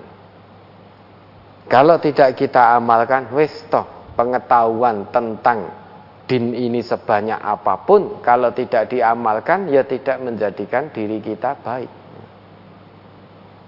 Ya, mudah-mudahan bisa dipahami. Ada lagi? Ustadz, bagaimana cara menghadapi orang yang bergudul? Nah, tadi sudah no. Wa'arid anil jahilin orang bergudul itu pertama Ya maafkan, kedua nasihati, yang ketiga hirokan, abekan, wis orasah digagas orang bergudul. Orang bergudul itu hakikatnya dia orang yang tidak tahu tetapi merasa paling tahu itu orang bergudul. Orang bergudul itu hakikatnya dia tidak tahu namun merasa paling tahu dan tahu segalanya. Kalau orang sudah merasa paling tahu dan tahu segalanya, dinasehati tidak bisa masuk, tidak mungkin diterima. Ibarat gelas terisi air penuh. Ketika ditambah air lagi luber, sudah tidak bisa menampung gelasnya.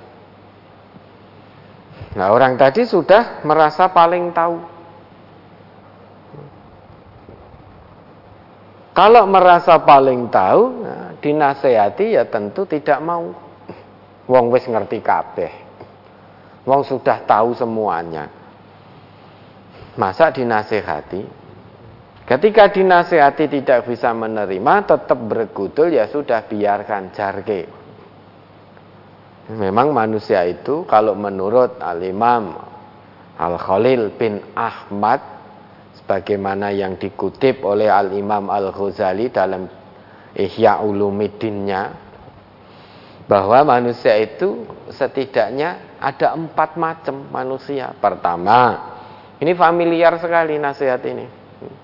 Rajulun yadri wa yadri annahu yadri fadzalika alimun fattabi'uhu. Orang yang mengetahui dan dia mengetahui bahwa dirinya mengetahui itu seorang yang alim maka ikuti. Hmm, yang kedua, warajulun yadri wala yadri annahu yadri. Orang yang mengetahui tetapi dirinya tidak tahu kalau dia orang yang mengetahui. Fadalika naimun fa'aikoduhu. Orang yang seperti ini, dia sedang tertidur pulas, maka bangunkan dia dari tidurnya.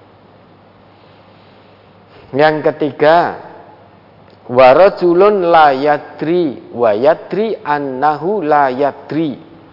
Fadalika mustarsyidun. Ya. Orang yang tidak tahu tetapi dia mengetahui kalau dirinya tidak mengetahui sehingga tidak sok tahu terhadap hal-hal yang tidak dia ketahui, dia tidak malu mengatakan bahwa saya tidak tahu. Saya belum tahu. Sehingga terhadap hal-hal yang tidak dia ketahui, dia tidak merasa paling tahu, oh aku wis ngerti. Terhadap hal A, misalkan, oh itu aku ngerti. Terhadap B, oh saya sudah tahu. Ternyata apa pun terhadap hal apa pun. Ada orang yang A sampai Z itu merasa ngerti kabeh. Nah, orang yang ketiga tadi dia tahu kalau dirinya tidak tahu. Nah, orang yang seperti ini butuh bimbingan fawa mustarsyidun fa'arsyiduhu maka bimbinglah ia. Lah yang keempat ini orang bergudul warajulun layadri annahu layadri. Orang yang tidak tahu dan dia tidak tahu kalau dirinya tidak tahu. Karena tidak tahu maka sok tahu, pura-pura tahu atau sok tahu sehingga menganggap dirinya tahu semuanya, bisa segalanya. Nah, orang ini Hakikatnya dia bodoh fadalika jahilun farfuduhu. Itu orang bodoh, orang berkutul, orang bodoh maka tinggalkan udah. Tinggalkan. Orang yang tidak tahu tetapi merasa paling tahu itu sulit untuk diberitahu. Lebih mudah memberitahu orang yang memang betul-betul belum tahu dan mengetahui kalau dirinya belum tahu, maka itu lebih mudah untuk diberitahu. Akan sangat sulit memberitahu orang yang tidak tahu tetapi merasa tahu segalanya merasa bisa segalanya. Itu lebih sulit untuk diberitahu. Yang ada nanti akan bergudul. Nah, kalau sudah demikian, sudah bergudul, farfuduhu. Wis tinggalkan, acuhkan saja. Wis rasa digagas, wujuduhu ka'adamihi. Keberadaannya seperti ketiadaannya. Wis rasa digagas. Wong itu bergudul.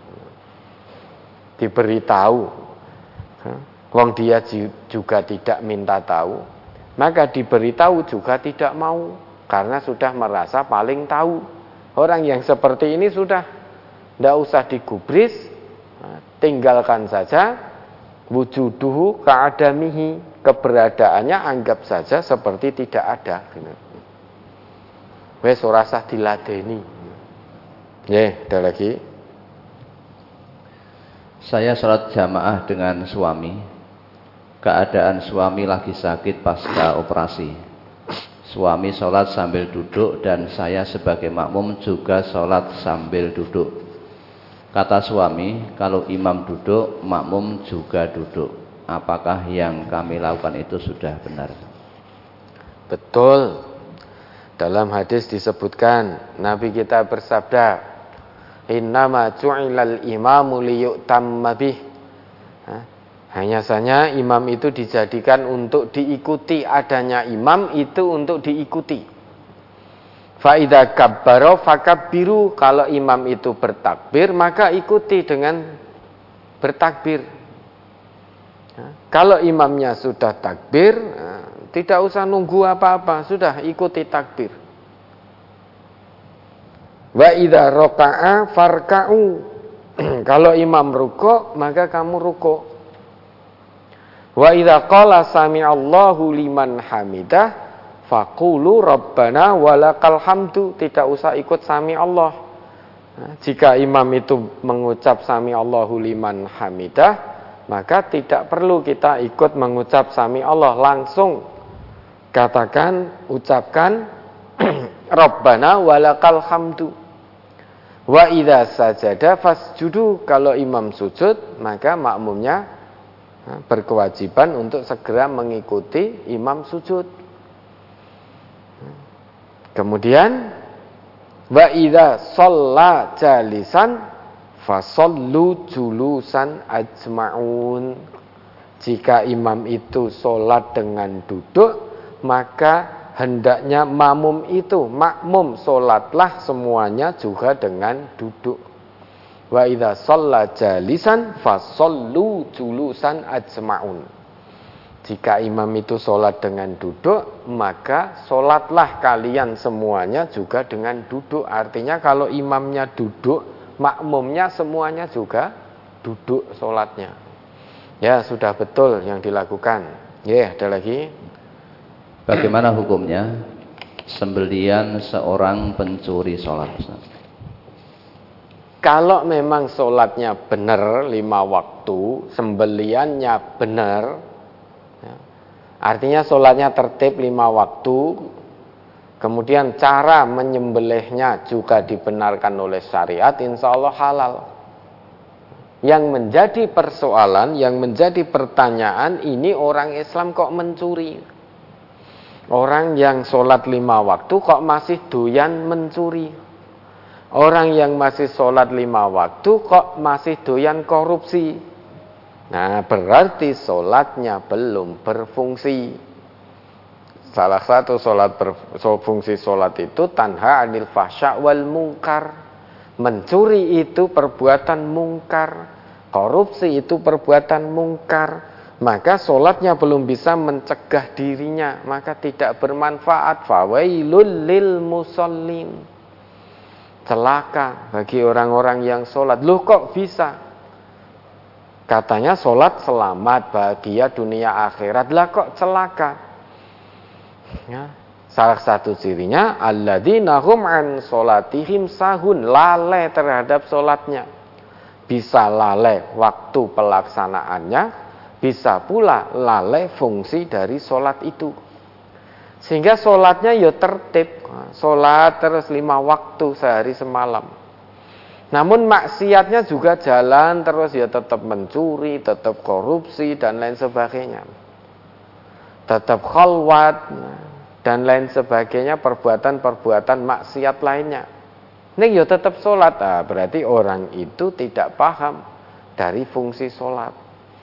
Padahal kata Allah, orang yang sholatnya benar, dalam keadaan apa pun dia akan selalu ingat Allah. Sholatnya jadi tamengnya betul. Hmm, baik dalam keadaan berdiri, duduk, berbaring, dia selalu ingat Allah. Anisa 103 itu. Coba dibaca lagi Ustaz. Fa idza qadaitu shalat fadhkurullaha qiyaman wa wa 'ala junubikum. Ya, jika solat sudah kamu tunaikan, maka zikirlah, ingatlah kepada Allah, baik dalam keadaan berdiri, ataupun duduk, ataupun berbaring. Tiga keadaan inilah yang dilalui oleh manusia. Manusia itu kalau tidak berdiri ya duduk termasuk jongkok. Kalau tidak berdiri maupun duduk ya berbaring. Jadi orang yang sholatnya betul itu akan selalu ingat kepada Allah dalam keadaan apa pun. Maka mustahil orang yang sholatnya betul kok masih mencuri, masih korupsi, masih zina, masih ini itu dan lain sebagainya. Mustahil. Maka saat Surat An-Nisa nomor surat 4 ayat 103 Faiza qadaitumus salata fazkurullaha qiyaman wa qu'udan wa 'ala junubikum. Fa idza tuma'nantum faaqimus shalah innas salata kanat 'alal mu'minina kitaban mawquta. Maka apabila kamu telah menyelesaikan salatmu Ingatlah Allah di waktu berdiri, di waktu duduk, dan di waktu berbaring. Kemudian apabila kamu telah merasa aman, maka dirikanlah sholat itu sebagaimana biasa. Sesungguhnya sholat itu adalah kewajiban yang ditentukan waktunya atas orang-orang yang beriman. Ya, jadi orang yang sholatnya benar, dia akan selalu ingat Allah. Meski ayat ini ya, memang perintahnya jika sholat sudah selesai kamu tunaikan zikirlah kepada Allah. Baik kamu zikir dalam keadaan berdiri duduk maupun berbaring. Jika sholat sudah kamu tunaikan boleh dalam tiga keadaan ini kamu melakukan zikrullah boleh. Nah, namun tidak hanya sebatas itu maksudnya orang yang sholatnya betul maka dalam segala kondisi dan keadaan dia akan selalu ingat kepada Allah. Maka mustahil orang yang sholatnya betul, fungsinya tegak betul, fungsi sholatnya kok masih mencuri itu mustahil. Yang menjadi masalah di sini, ngaku sebagai orang sholat, neng kok cik nyolong. Ngaku sebagai orang sholat tapi masih korupsi, masih khalwat, masih zina, masih memfitnah, masih berkata kasar dan lain sebagainya dan lain sebagainya bentuk-bentuk kefahsyaan atau kemungkaran. Nah, tentu orang sholat, sing sholatnya benar, tidak mungkin mencuri. Tidak mungkin. Kalau ada orang Islam mencuri, orang ngaku sholat mencuri, sudah itu bisa dipastikan sholatnya tidak berfungsi. Ada orang sholat, dia kok korupsi, bisa dipastikan sholatnya tidak berfungsi. Hanya sebatas menggugurkan kewajiban sebagai seorang Islam. Sebagai seorang Muslim saja. Namun fungsi sholatnya nggak ada pengaruh apa-apa terhadap kehidupannya, terhadap akhlaknya.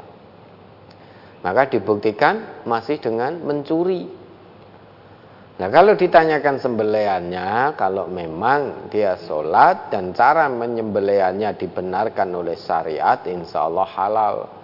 Namun tidak cukup berhenti sampai di situ. Panjenengan harus punya kewajiban memberi nasihat yang bersangkutan. Ya. Kasihan, kita tidak benci pada orangnya, tetapi benci pada perbuatannya. Kasihan biar bagaimanapun itu saudara kita.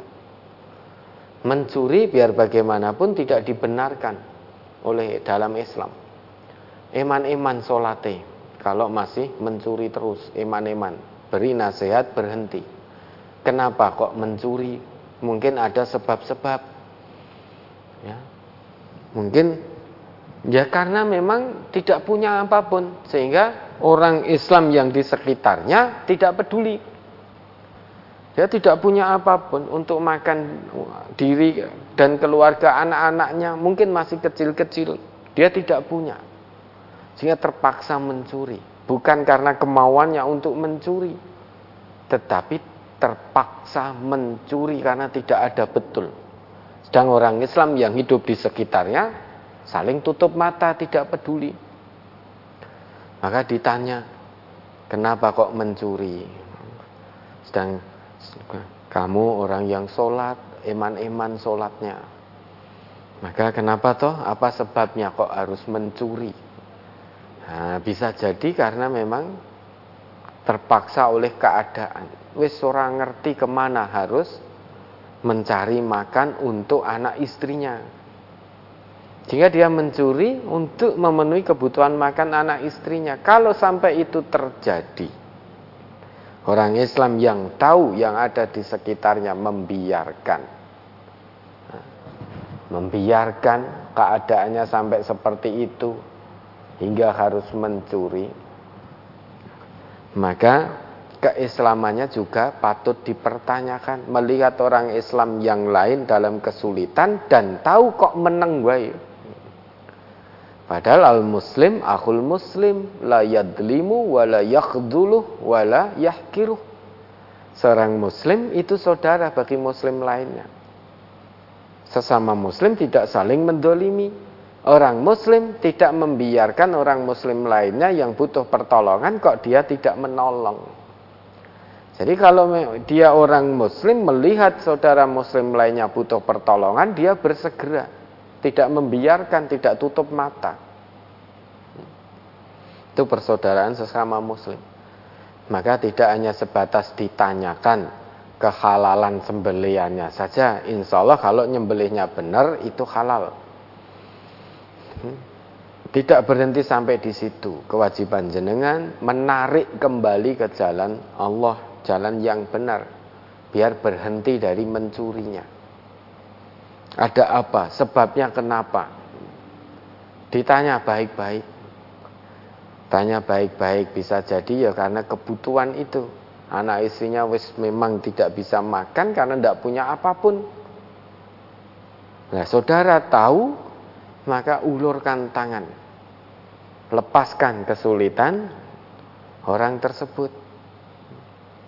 Kalau saudara tahu terus diam saja, maka dipertanyakan keislamannya. Melihat muslim rekoso menderita, bahkan sampai mencuri hanya gara-gara untuk menutup kebutuhan makan anak dan istrinya. Orang Islam di sekitarnya mau ngisoi komentar tok, nggak kok nyolong. Tapi dia tidak mau mengulurkan tangan. Ya, ditanya dinasehati dengan baik. Ya, ada lagi. Saya dititipi barang oleh seorang teman sudah 10 tahun. Dan orangnya sudah tidak tahu ke mana, tidak ada kabarnya. Saat barang mau saya serahkan kepada saudaranya, malah berkata, barang itu buat kamu saja. Orang yang punya sudah tidak tahu ke mana berada tanah dan rumahnya sudah dijual semua dan tidak tahu pindah ke mana. Bolehkah barang itu saya pergunakan? Barangnya berharga atau tidak? Kalau barang yang dititipkan selama 10 tahun itu tidak berharga, ya boleh saja dimanfaatkan. Tapi kalau barang itu berharga, coba dicari tahu lagi, dimaksimalkan lagi. Ya, mungkin saudaranya tadi itu tahu nomor atau alamatnya. Pokoknya maksimal dulu kalau barang itu berharga. Kalau tidak berharga, silahkan dipakai. Kalau itu barang berharga, tidak menutup kemungkinan. Satu saat yang titip itu akan mengambil kembali barang titipannya kalau itu barang berharga. Maka sebelum digunakan cari tahu dulu kalau memang itu barang berharga. Lebih maksimal lagi tanyakan sekali atau dua kali lagi pada saudaranya tadi. Ke mana pindahnya, nomor teleponnya atau apalah. Pokoknya semaksimalnya diusahakan dulu. Nah bisa jadi satu saat dia akan datang mengambil barang titipannya. Ya, ada lagi. Saya seorang wanita Dulu saya punya suami yang tidak tahu agama sama sekali. Rumah tangga kami semerawut yang cari nafkah saya yakni seorang istri. Lambat laun kami banyak masalah. Setelah saya mutar radio MTA, dengan singkat saya mendapat hidayah sangat tersentuh dengan kajian di MTA. Akhirnya saya ke Solo untuk mengaji dalam posisi sakit jantung. Akhirnya kami pisah dengan suami. Sehabis uh, setelah habis masa idah saya, sehabis masa idah, saya menikah dengan orang yang sama mengaji di MTA satu setengah tahun yang lalu. Rumah tangga kami, alhamdulillah sakinah, mawadah, warahmah dengan mendapat imam yang sesuai tuntunan. Kehidupan kami nyaman, tenang, damai, walaupun banyak ujian. Suami sangat sabar menghadapi saya yang kini sakit-sakitan. Kami tak pernah mengeluh. Ke mana pun kami berdua mengaji ke cabang berdua. Belanja berdua, pokoknya setiap keluar selalu bersama. Yang saya tanyakan di hadapan Allah yang berguna di akhirat nanti keluarga yang sama suami dulu apa yang sekarang? Lah gimana toh pertanyaan ibu ini? Lah suami yang dulu itu tidak ngerti agama.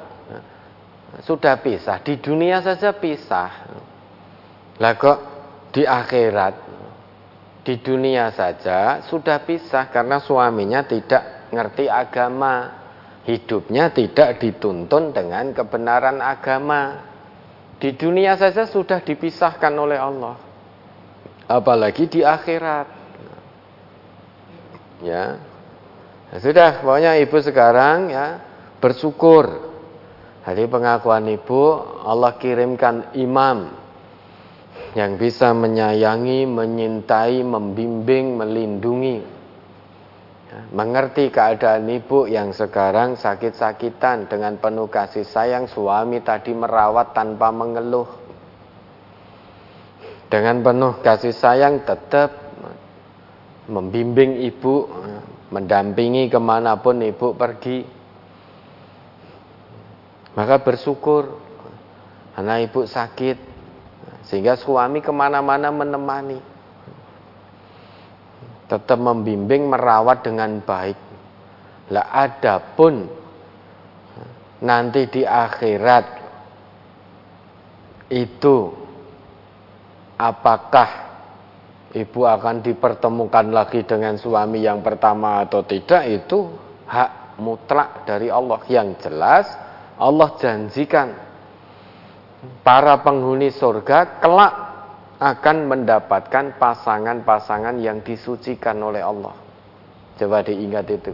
Al-Baqarah ayat 25. Surat Al-Baqarah nomor surat 2 ayat 25.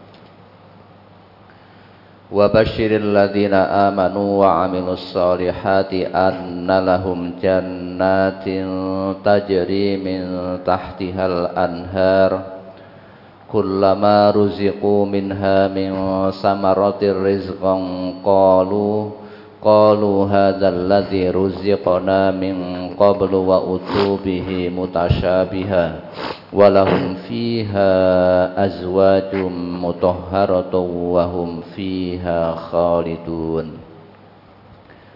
Dan sampaikanlah berita gembira kepada mereka yang beriman dan berbuat baik bahwa bagi mereka disediakan surga-surga yang mengalir sungai-sungai di dalamnya setiap mereka diberi rizki buah-buahan dalam surga itu, mereka mengatakan, inilah yang pernah diberikan kepada kami dahulu. Mereka diberi buah-buahan yang serupa, dan untuk mereka di dalamnya ada istri-istri yang suci, nah, dan ini. mereka kekal di dalamnya. Walahum fiha aswajum mutahharah. Penghuni-penghuni surga kelak akan mendapatkan pasangan-pasangan yang suci. Ini diartikan istri. Kalau diartikan istri, kita memaknainya dalam rasa bahasa Indonesia. Oh, berarti yang mendapatkan pasangan hanya kaum lelaki saja. Penghuni-penghuni surga yang laki-laki saja. Karena ini diartikan istri. Lantas kita maknai dengan rasa bahasa Indonesia yang namanya istri. Ya tentu dia pasangan hidupnya suami, suami laki-laki.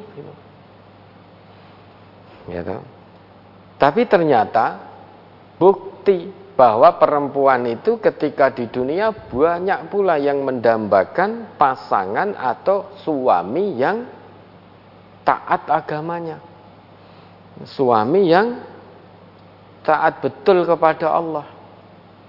Banyak perempuan mengidam-ngidamkan suami yang soleh. Sehingga kalau kita katakan, oh karena fitrah perempuan itu terhadap perhiasan, maka di surga tidak dapat pasangan. Kan tidak dikatakan suami-suami kan itu. Tapi mendapatkan istri-istri lah. Langsung persepsi kita, oh istri berarti hanya penghuni surga yang laki-laki yang hanya mendapatkan pasangan, sedang penghuni surga perempuan tidak mendapat pasangan. Padahal kenyataannya di dunia ya seperti ibu ini tadi loh yang bertanya. Beliau mendambakan suami yang soleh. Ini tidak bisa, fakta tidak bisa ditolak. Karena banyak perempuan yang mendambakan suami yang soleh juga. Sekalipun dia seorang yang kaya raya, suaminya namun tidak soleh, banyak perempuan yang nggak mau. Perempuan-perempuan soleha tidak mau dengan laki-laki yang meski kaya raya namun dia tidak soleh, tidak taat pada Allah. Hmm, apakah iya penghuni-penghuni surga dari kaum perempuan tidak mendapatkan pasangan hidup? Maka ini min khawasi isti'malil Quran, karakteristik bahasa Al-Quran. Luar biasa dahsyatnya. Bahasa Al-Quran tidak mengenal kata zaujah. Kalau kita yang belajar bahasa Arab ini, setiap kita menyebut zaujun itu maknanya suami. Kalau kita mendengar kata zaujatun itu kita maknai sebagai istri. Tetapi Al-Quran, bahasa Al-Quran tidak mengenal kata zaujah. Zaujatun itu. Yang ada zaujun atau aswad. Maka ketika Allah perintahkan kepada Nabi kita. Qul, katakan Muhammad. Li azwajika. Kepada istri-istrimu. Azwad jamak dari zaujun Kenapa ayat itu tidak berbunyi qul li zaujatika pada istri-istrimu tetapi qul li azwajika. Katakan Muhammad pada istri-istrimu azwajun. Sehingga bahasa Al-Qur'an tidak mengenal zaujatun itu sebagai istri. Nah, maka oleh sebagian ulama yang namanya aswad di situ adalah pasangan-pasangan hidup, bukan hanya sekadar dimaknai istri. Ada lagi yang menafsirkan Kalau itu dimaknai bidadari-bidadari, iya bidadari bagi nanti penghuni surga yang laki-laki. Bagi penghuni surga yang perempuan, dia akan mendapatkan bidadara-bidadara. Ada yang menafsirkan seperti itu. Yang jelas, menurut Allah, baik laki-laki maupun perempuan kalau dia menjadi penghuni surga akan mendapatkan pasangan-pasangan hidup.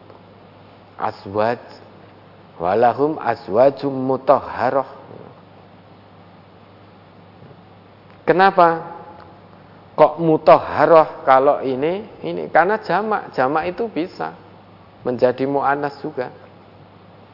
Aswajum mutahharah pasangan-pasangan hidup yang disucikan karena fakta tak terbantahkan di dunia ini banyak perempuan yang mendambakan suami-suami atau pasangan-pasangan hidup yang soleh. Sekalipun secara materi biasa-biasa saja. Banyak pula perempuan solehah yang tidak mau dengan suami-suami atau laki-laki yang kaya raya namun tidak taat kepada Allah. Banyak lebih memilih suami yang soleh daripada suami yang kaya raya namun tidak soleh. Nah kalau kita hanya sebatas memaknai bahwa lah kan perempuan fitrahnya perhiasan. Laki-laki fitrahnya suka dengan perempuan. Lah nanti nggak kepengen no. Berarti ada perbedaan no kenikmatan surga nanti. Apa yang diberikan kepada laki-laki penghuni laki-laki dengan penghuni perempuan. Berarti ada perbedaan. Ketika di dunia banyak perempuan mendambakan pasangan hidup yang soleh, maka di akhirat pun juga akan diberi oleh Allah kalau dia menjadi penghuni surga. Pasangan hidup yang disucikan. Ada ulama yang menafsirkan seperti itu. Namun yang jelas kita meyakini baik laki-laki maupun perempuan kalau dia menjadi penghuni surga kelak dijanjikan oleh Allah dianugerahi pasangan-pasangan hidup yang disucikan ya ada lagi apabila kita makan di tempat hajatan ketika makan makanannya kurang enak maka kita mengatakan makanan kok enggak enak enggak asin nggak pedes dirasake kok angel. Yang masak siapa sih? Apakah perkataan itu termasuk merendahkan orang lain? Iya. Iya itu merendahkan. Orang yang suka mencela makanan itu satu perbuatan yang tidak baik. Tidak menunjukkan akhlak yang diajarkan oleh Rasulullah. Meski dia mengaku suri toladannya adalah Rasulullah. Namun kenyataannya dia suka mencela makanan. Padahal Nabi tidak pernah. Meski hanya sekali pun. Beliau tidak pernah mencela makanan. Dalam sebuah hadis disebutkan. An Abi Hurairah kol. Dari Abi Hurairah dia berkata ma'aba Rasulullah sallallahu alaihi wasallam ta'aman qattun. Bahwa Nabi tidak pernah Nabi Muhammad sallallahu alaihi wasallam tidak pernah sekalipun mencela makanan tidak pernah. Itu akhlak Nabi karena idzastaha akalahu. Nabi tidak pernah mencela. Yang dilakukan oleh beliau kalau beliau menyukai satu makanan beliau dahar. Tidak mencela. Wa in karihahu tarokahu. Namun kalau beliau tidak suka maka beliau tidak memakan. Bukan mencela. Beliau tidak suka terus mencela tidak. Beliau tidak dahar Nah ini dari hal-hal semacam ini saja ajaran Islam yang diajarkan oleh Nabi kita luar biasa. Bagaimana menghargai orang lain. Bagaimana kita menjaga perasaan orang lain. Lah ini akan kita buktikan ini sebentar lagi ada program nafar Ramadan ini. Nah, di situ kan ada masak nanti. Mungkin ada sing letis, mungkin ada sing kurang asin. Nah, salah satu tujuan nafar nanti bisa tidak menghargai orang lain, menjaga perasaan orang lain. Jangan mencela kalau ingin memberi masukan, beri masukan yang bagus. Hei fulan, ini mohon maaf ya kok rodok ngletih sithik, iki mungkin kurang banyu, mungkin anu lah begitu. Tidak reka ya juga makan neng batin satu dengan yang lain wah mau sahuri rodok ngletih ya. Jeng masak sopo to. Nah, maka ini nanti kita praktekkan dalam nafar itu. Bagaimana kita senasib sepenanggungan apa yang kita lihat, yang kita dengar, yang kita rasakan di tempat nafar kita bersama saudara-saudara kita ya, dengan segala latar belakang yang berbeda, kita bisa saling menghormati, saling menjaga perasaan satu dengan yang lain. Meskipun nanti pas tugas masak kok rodok kurang asin, ya, maka diberi masukan dengan cara yang baik atau jenengan ke dapur ambil uyah sendiri, tambahi sendiri. Kan gitu. Hal sekecil ini saja bagaimana Nabi kita mengajarkan agar kita tidak menyinggung perasaan orang lain. Ya. Nah, itu kalau didengar oleh yang masak ya menyakitkan kok kurang asin, kurang pedes, dirasake kok angel. Rasake kok angel iki piye? Ya nyatane jenengan yo merasakan kok. Dirasake kok angel.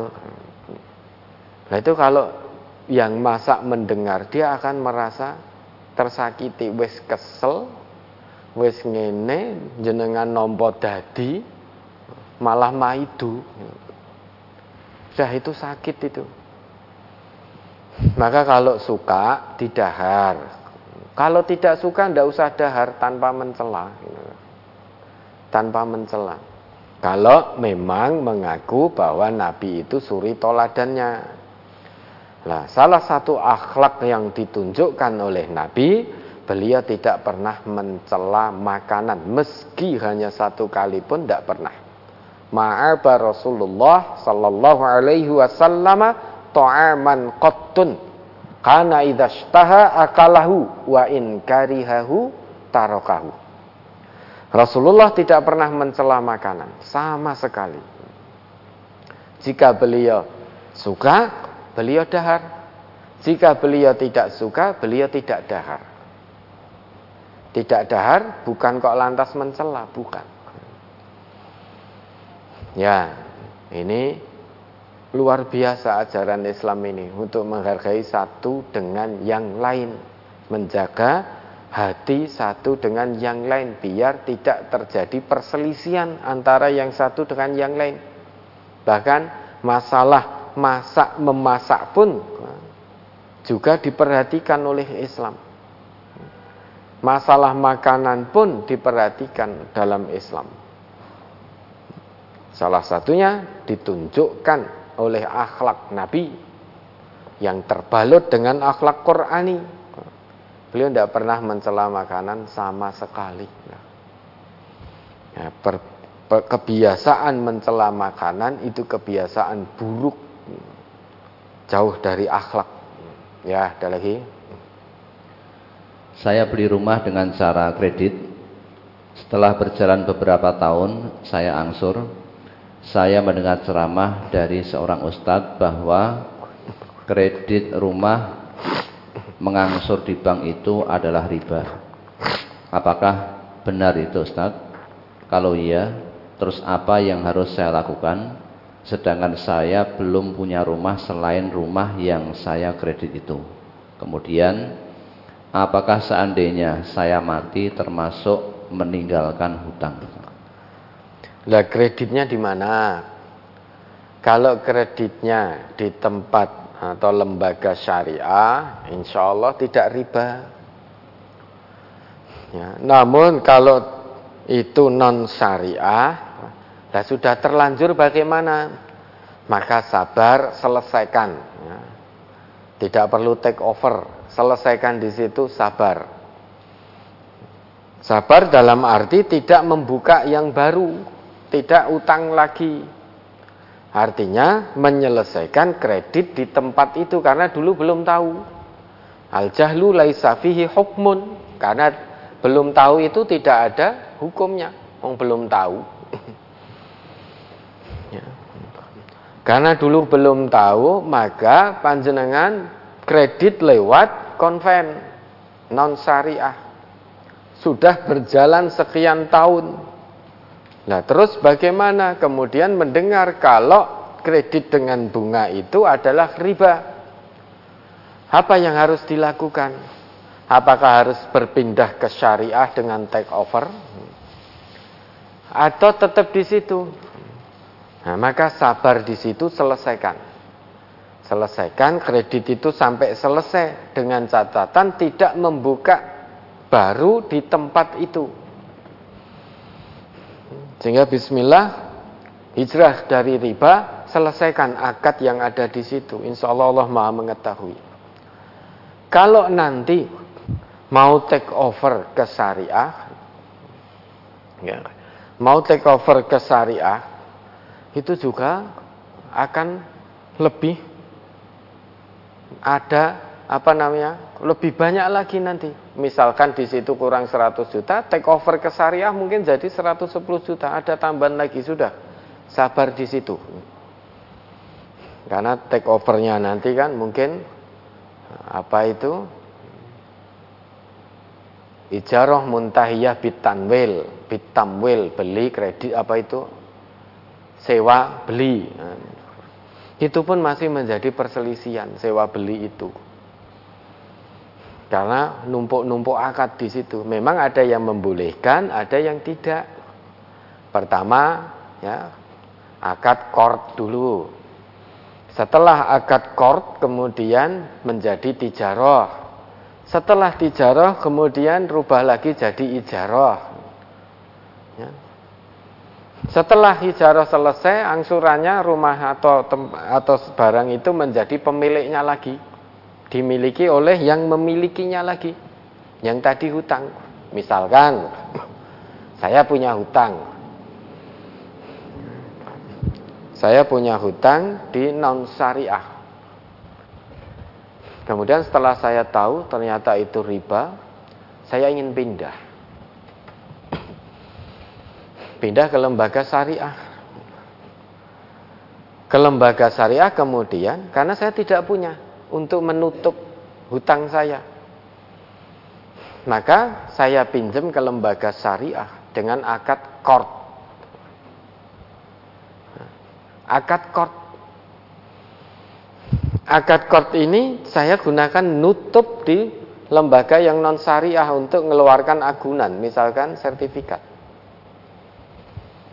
Begitu sertifikat keluar, sertifikat ini kemudian menjadi ini apa di tempat ini yang lembaga syariah tadi dengan akad tijaroh jual beli. Untuk mengeluarkan sertifikat dari non syariah akad yang digunakan kod kemudian setelah itu berpindah ke tijaroh jual beli. Jadi oleh syariah tadi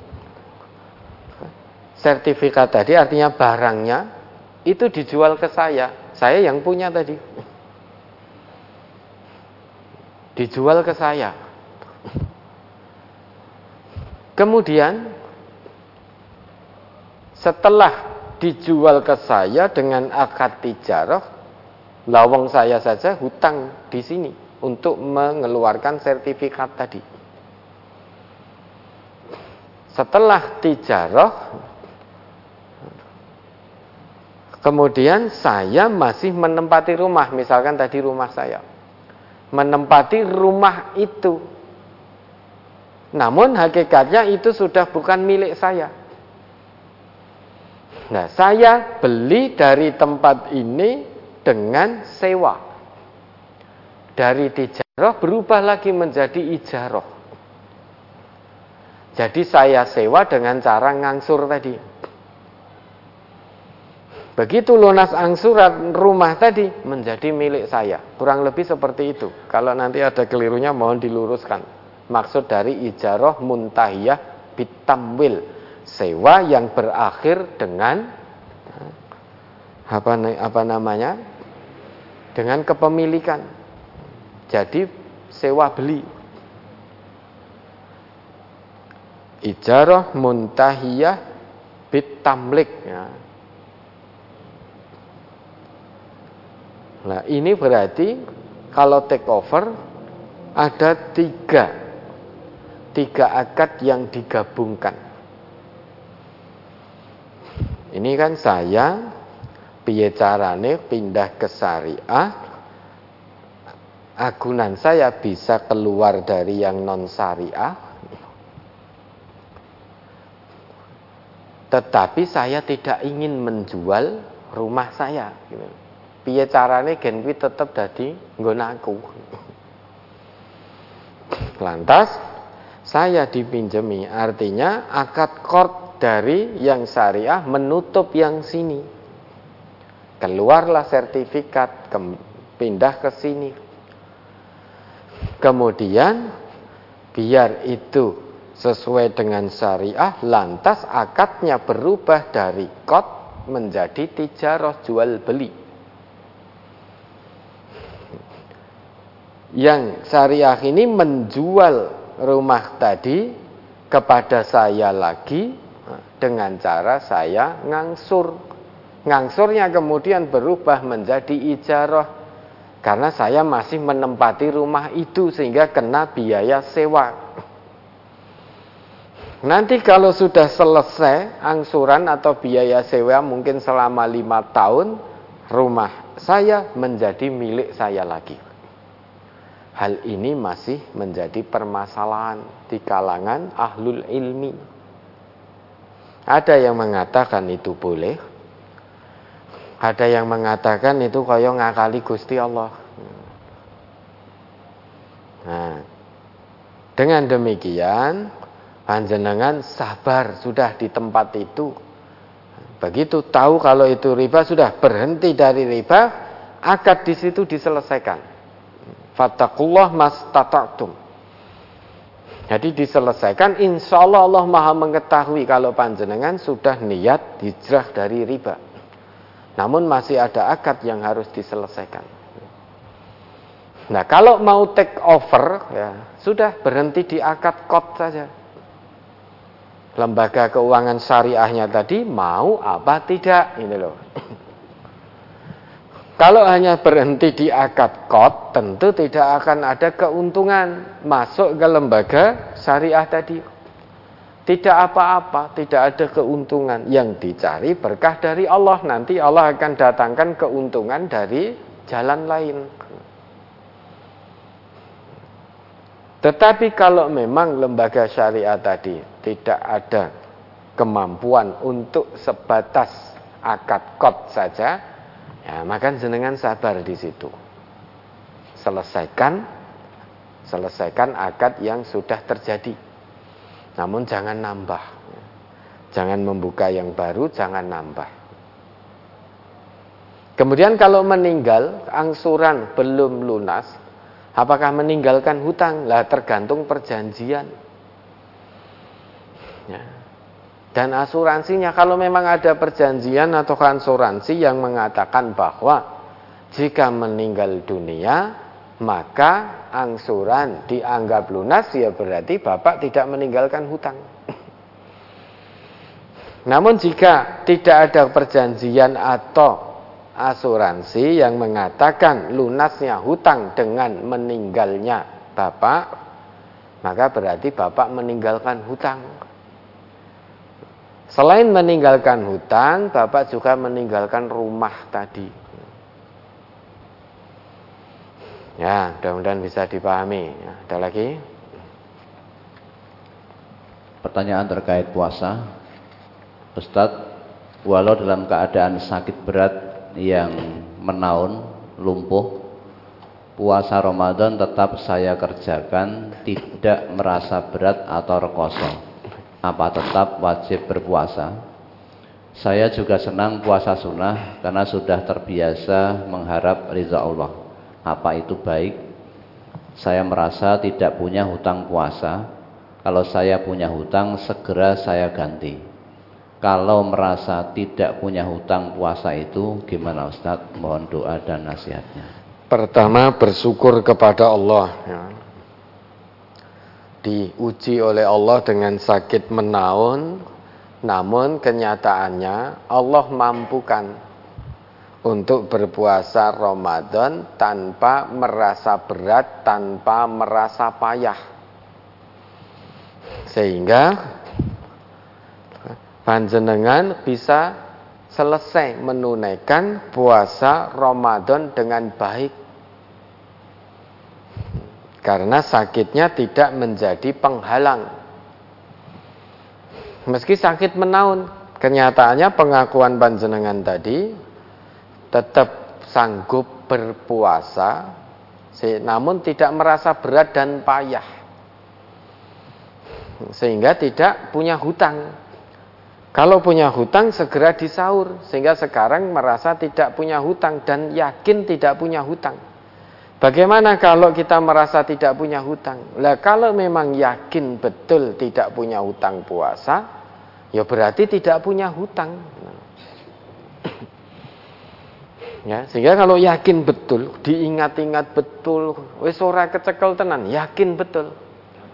Yang namanya yakin la yuzalu bisyak kalau panjenengan yakin tidak punya hutang puasa, maka tidak bisa keyakinan itu digugurkan dengan keraguan. Saya yakin betul ini tidak punya hutang puasa. Namun engkau gege aku lali duwe utang. Jangan-jangan saya lupa masih punya hutang. Diingat-ingat ternyata ya tetap lupa sehingga muncul keraguan. Jangan-jangan masih punya hutang. Maka kaidah usul fikih al yakinu la yuzalu bisyak. Yakin itu tidak bisa dihilangkan dengan keraguan. Kalau yakin tidak punya hutang puasa, ya tidak bisa dihilangkan dengan keraguan punya hutang puasa.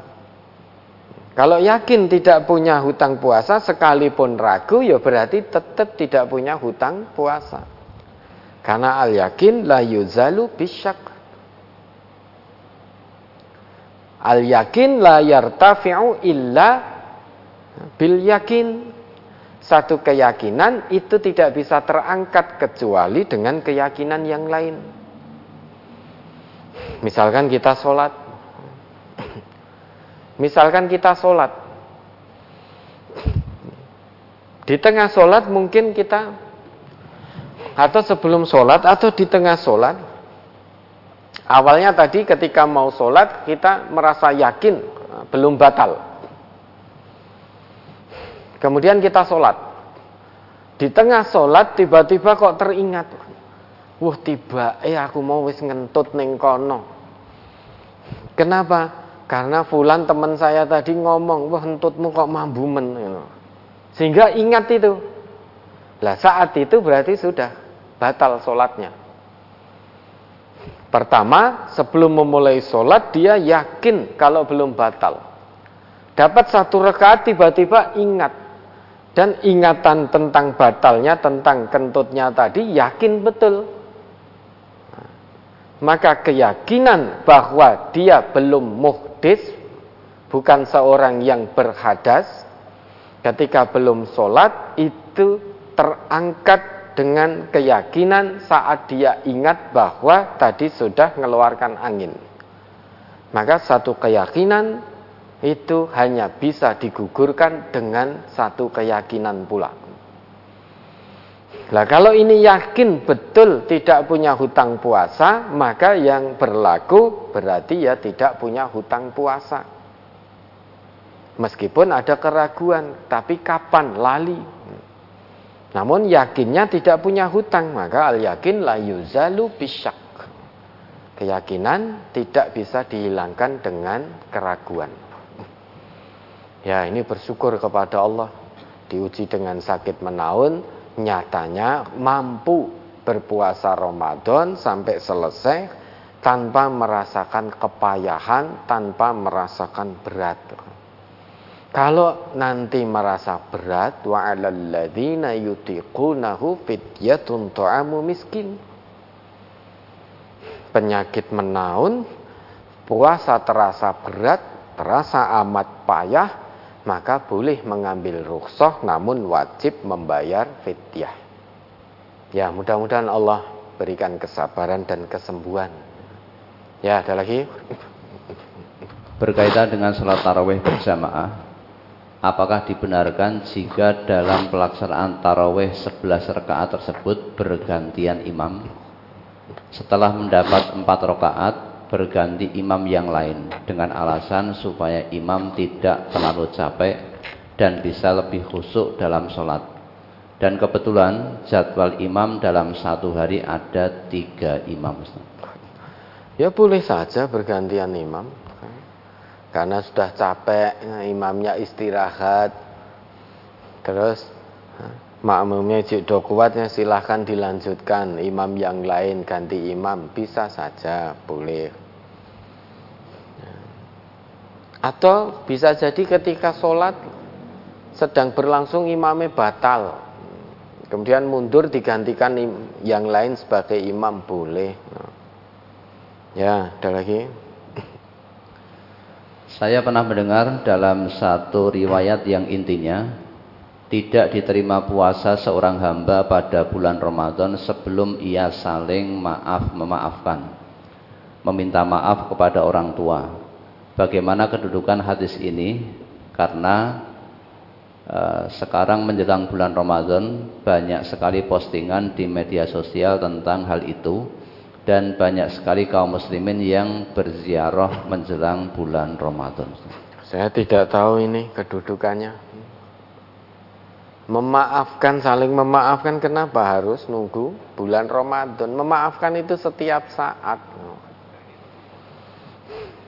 Nah sekarang kalau memaafkan sebelum bulan Ramadan belum saling memaafkan, tidak diterima puasanya.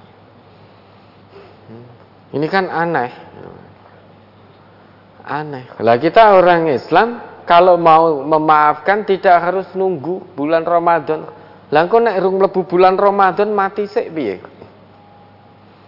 Ketika belum sebelum datang bulan Ramadan, kebetulan kita dipanggil oleh Allah. Dipanggil dalam keadaan belum saling memaafkan. Padahal kalau urusan dengan manusia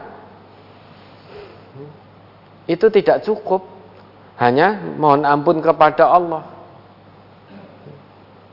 Kalau urusan dengan manusia harus selesai dengan manusia.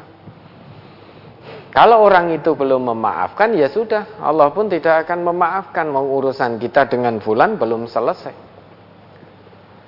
Nah, adanya sekarang yang berseliweran di medsos setiap menjelang bulan Ramadan saya tidak tahu, maka jenengan tanya itu yang ngirim. Saya tidak tahu kalau masuk bulan Ramadan, sebelum masuk bulan Ramadan harus saling memaafkan dulu. Kalau tidak memaafkan, tidak saling memaafkan, maka tidak diterima puasanya. Terkait hal itu saya tidak mengerti. Kedudukan hadisnya mana? Lah maka jenengan bawa ke sini kedudukan hadis apa bunyi hadisnya itu bagaimana? Lah nanti diteliti di sini. Oke, ada lagi. Ustadz, bagaimana hukumnya jika saat puasa kita menonton video mukbang, yakni semacam video orang yang sedang makan, kemudian setelah itu kita merasa lapar kita menjadi hilang. Yang kedua, bagaimana jika saat berpuasa kita sikat gigi dengan niat untuk membuat nafas menjadi lebih segar? Mukbang. Yang pertama, itu memang sekarang banyak kok yang makan sesuatu di video, wah nanti subscribernya, viewernya banyak. Karena membangkitkan selera makan yang tidak doyan nafsu makan melihat itu hanya melihat orang makan sambal petewe jadi muncul nafsu makannya. Nah kalau kita puasa melihat itu bagaimana? Masa iya menjadi rasa laparnya hilang? Yang ada tambah lapar, tambah lapar dan ngeces kepingin. Bukone cik suwe, bukone cik suwe. Yang ada tambah lapar. Nah, kalau melihat mukbang kemudian menjadi kenyang, ya monggo saja, mau hanya melihat. Ketika melihat kok terus kepingin melu-melu lah, itu yang tidak boleh siang-siang lihat mukbang. Kebetulan yang dilihat seseorang ya ketika makan koyo seger banget, kepingin terus mencoba di siang hari belum waktunya berbuka. Lah itu yang tidak boleh. Bahkan kata Nabi, man aftara yauman min ghairi udrin wala maradin lam yaqdihi siyamud dahri wa in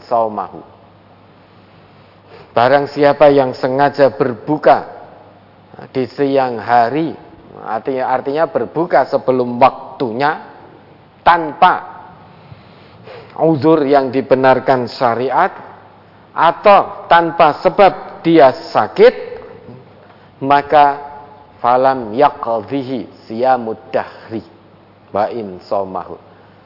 Satu hari dia berbuka dengan sengaja itu tidak bisa diganti dengan puasa sepanjang masa meskipun dia ingin menggantinya. Pengen poso terus untuk mengganti satu hari puasa yang dulu dia tinggalkan dengan sengaja niscaya itu tidak bisa. Tidak bisa. Mungkin kita ada yang pernah meninggalkan puasa dengan sengaja satu hari saja Sekalipun dia ingin menutup satu hari itu dengan puasa sepanjang masa, tetap tidak bisa. Nah kalau saudari mukbang kemudian pengen belum waktunya nyoba, ya batal, udah itu mau diganti sepanjang masa, tidak bisa. Tapi kalau hanya sekedar melihat, ya boleh-boleh saja. Monggo saja. Kemudian yang kedua, bagaimana sikat gigi biar lebih seger? Boleh tidak ada larangannya. Yang ada jenengan sikat gigi nyengaja menelan. Ben rodok seger sak odol-odole dilek sithik biar agak terbasahi agak seger. Nah itu yang tidak boleh. Namun jika tidak sengaja tertelan insya Allah tidak apa-apa. Kita berusaha sikat gigi. Kalau sengaja menelan, wah delalah siang hari rodok ngelak sidik habis beraktivitas. Wah ndak apa-apa sikat gigi, nah, sikat gigi terus gini terus di oh, gitu. Akhirnya masuk ke dalam. Nah, itu berarti sengaja menelan. Sengaja menelan beda dengan tidak sengaja. Kalau tidak sengaja tidak apa-apa wong tidak sengaja. Puasanya jalan terus. Namun kalau sengaja menelan ya sudah batal puasanya. Eh, ada lagi? Sudah, cukup. Cukup. Tinggal tiga menit ke tuhur. Tinggal tiga menit. Ya. Yeah. Ya, sebelum diakhiri, monggo ada yang perlu disampaikan. Ada permohonan doa kesembuhan untuk saudara kita yang sakit Ibu Kasmiah Sirianto Jajar, Bapak Pujianta Cabang Trucuk 2, Bu Tarman, Bapak Darto, Bapak Tardi, Damas Raya, kemudian Ibu Sri Pacitan, Bapak Arman Sempor, Bapak Joko Subroto Penawangan, warga perwakilan Temanggung 18 orang. Semuanya mohon doa. Oke, mari kita doakan beliau-beliau ini. Allahumma syfihim. Allahumma syfihim. Allahumma syfihim. Ya, mudah-mudahan jadi kafaroh atas dosa-dosa beliau-beliau ini. Oke, ada lagi. Mohon doa atas meninggalnya Bapak Warino dan istrinya Bapak Jamino dari Praci Mantoro, Ibu Sri Sunarni Pendosari II, Ibu Tumin Wonogiri, Bapak Sopir Darmas Raya, Ibu Eswaton Hasanah Makam Haji dan Ibu Darwini Mojolaban. Ada tujuh warga yang meninggal. Oke, mari kita doakan beliau-beliau. Allahumma gfir lahum warhamhum wa'fu anhum wa'afihim wa'akrim rasulahum wa wasi' madkhalahum wa'aksilhum bima'in wa samjin wa baradin. wa nakihim minal khataya kama yunakas sabul abiyadu minat danas wabtilhum daran khairan min darihim wa ahlan khairan min ahlihim wa zawjan khairan min zawjihim wa kihim fitnatal qabri wa Mudah-mudahan diampuni dosa-dosa beliau-beliau ini serta dimasukkan oleh Allah ke dalam jannahnya kelak.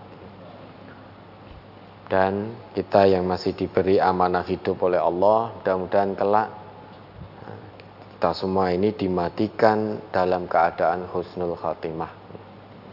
Ye, ada lagi. Kemudian penyerahan jimat dari Mustamik cabang Bagor Nganjuk ada dua keris besar, lima keris kecil, satu mata tombak dan satu semar mesem. Semar mendem itu enak. Ya, semar mendem itu apa? Makanan. Ya, jadah ya. Iya, Jadah atau apa itu kalau semar mendem? Ya kalau semar mendem enak nih semar mesem ini fungsinya untuk apa semar mesem? Biasanya untuk pengasian. Pengasian ben kecantol gitu ya. toh. Nah, ini kerisnya ini untuk apa? Besar kecilnya beda fungsinya. Tidak disebutkan manfaat. Ya, mudah-mudahan dosa-dosanya diampuni oleh Allah. Hmm. Itu nanti dikumpulkan dengan teman-temannya itu banyak sekali itu banyak sekali sehingga sudah ini di ada dua lemari besar itu panjenengan juga melihat dulu ketika masih offline itu macam-macam keris ada. Macam-macam jimat ada. Apa lagi? Wes apa pun lah. Bentuk jimat apa pun ada di sini. Itu kemusrikan menyesatkan umat. Dosanya tidak diampuni. Bersyukur pada Allah. Sebelum dipanggil oleh Allah, hatinya dibuka. Sehingga berhenti dari kemusyrikan. Berhenti dari kemusyrikan kembali kepada Allah. Jangan pernah diulangi lagi dengan demikian. Mudah-mudahan Allah ampuni dosa-dosanya. Nih, kita lagi. Berikutnya penyerahan infak untuk pondok pesantren MTA dan juga media dakwah kita.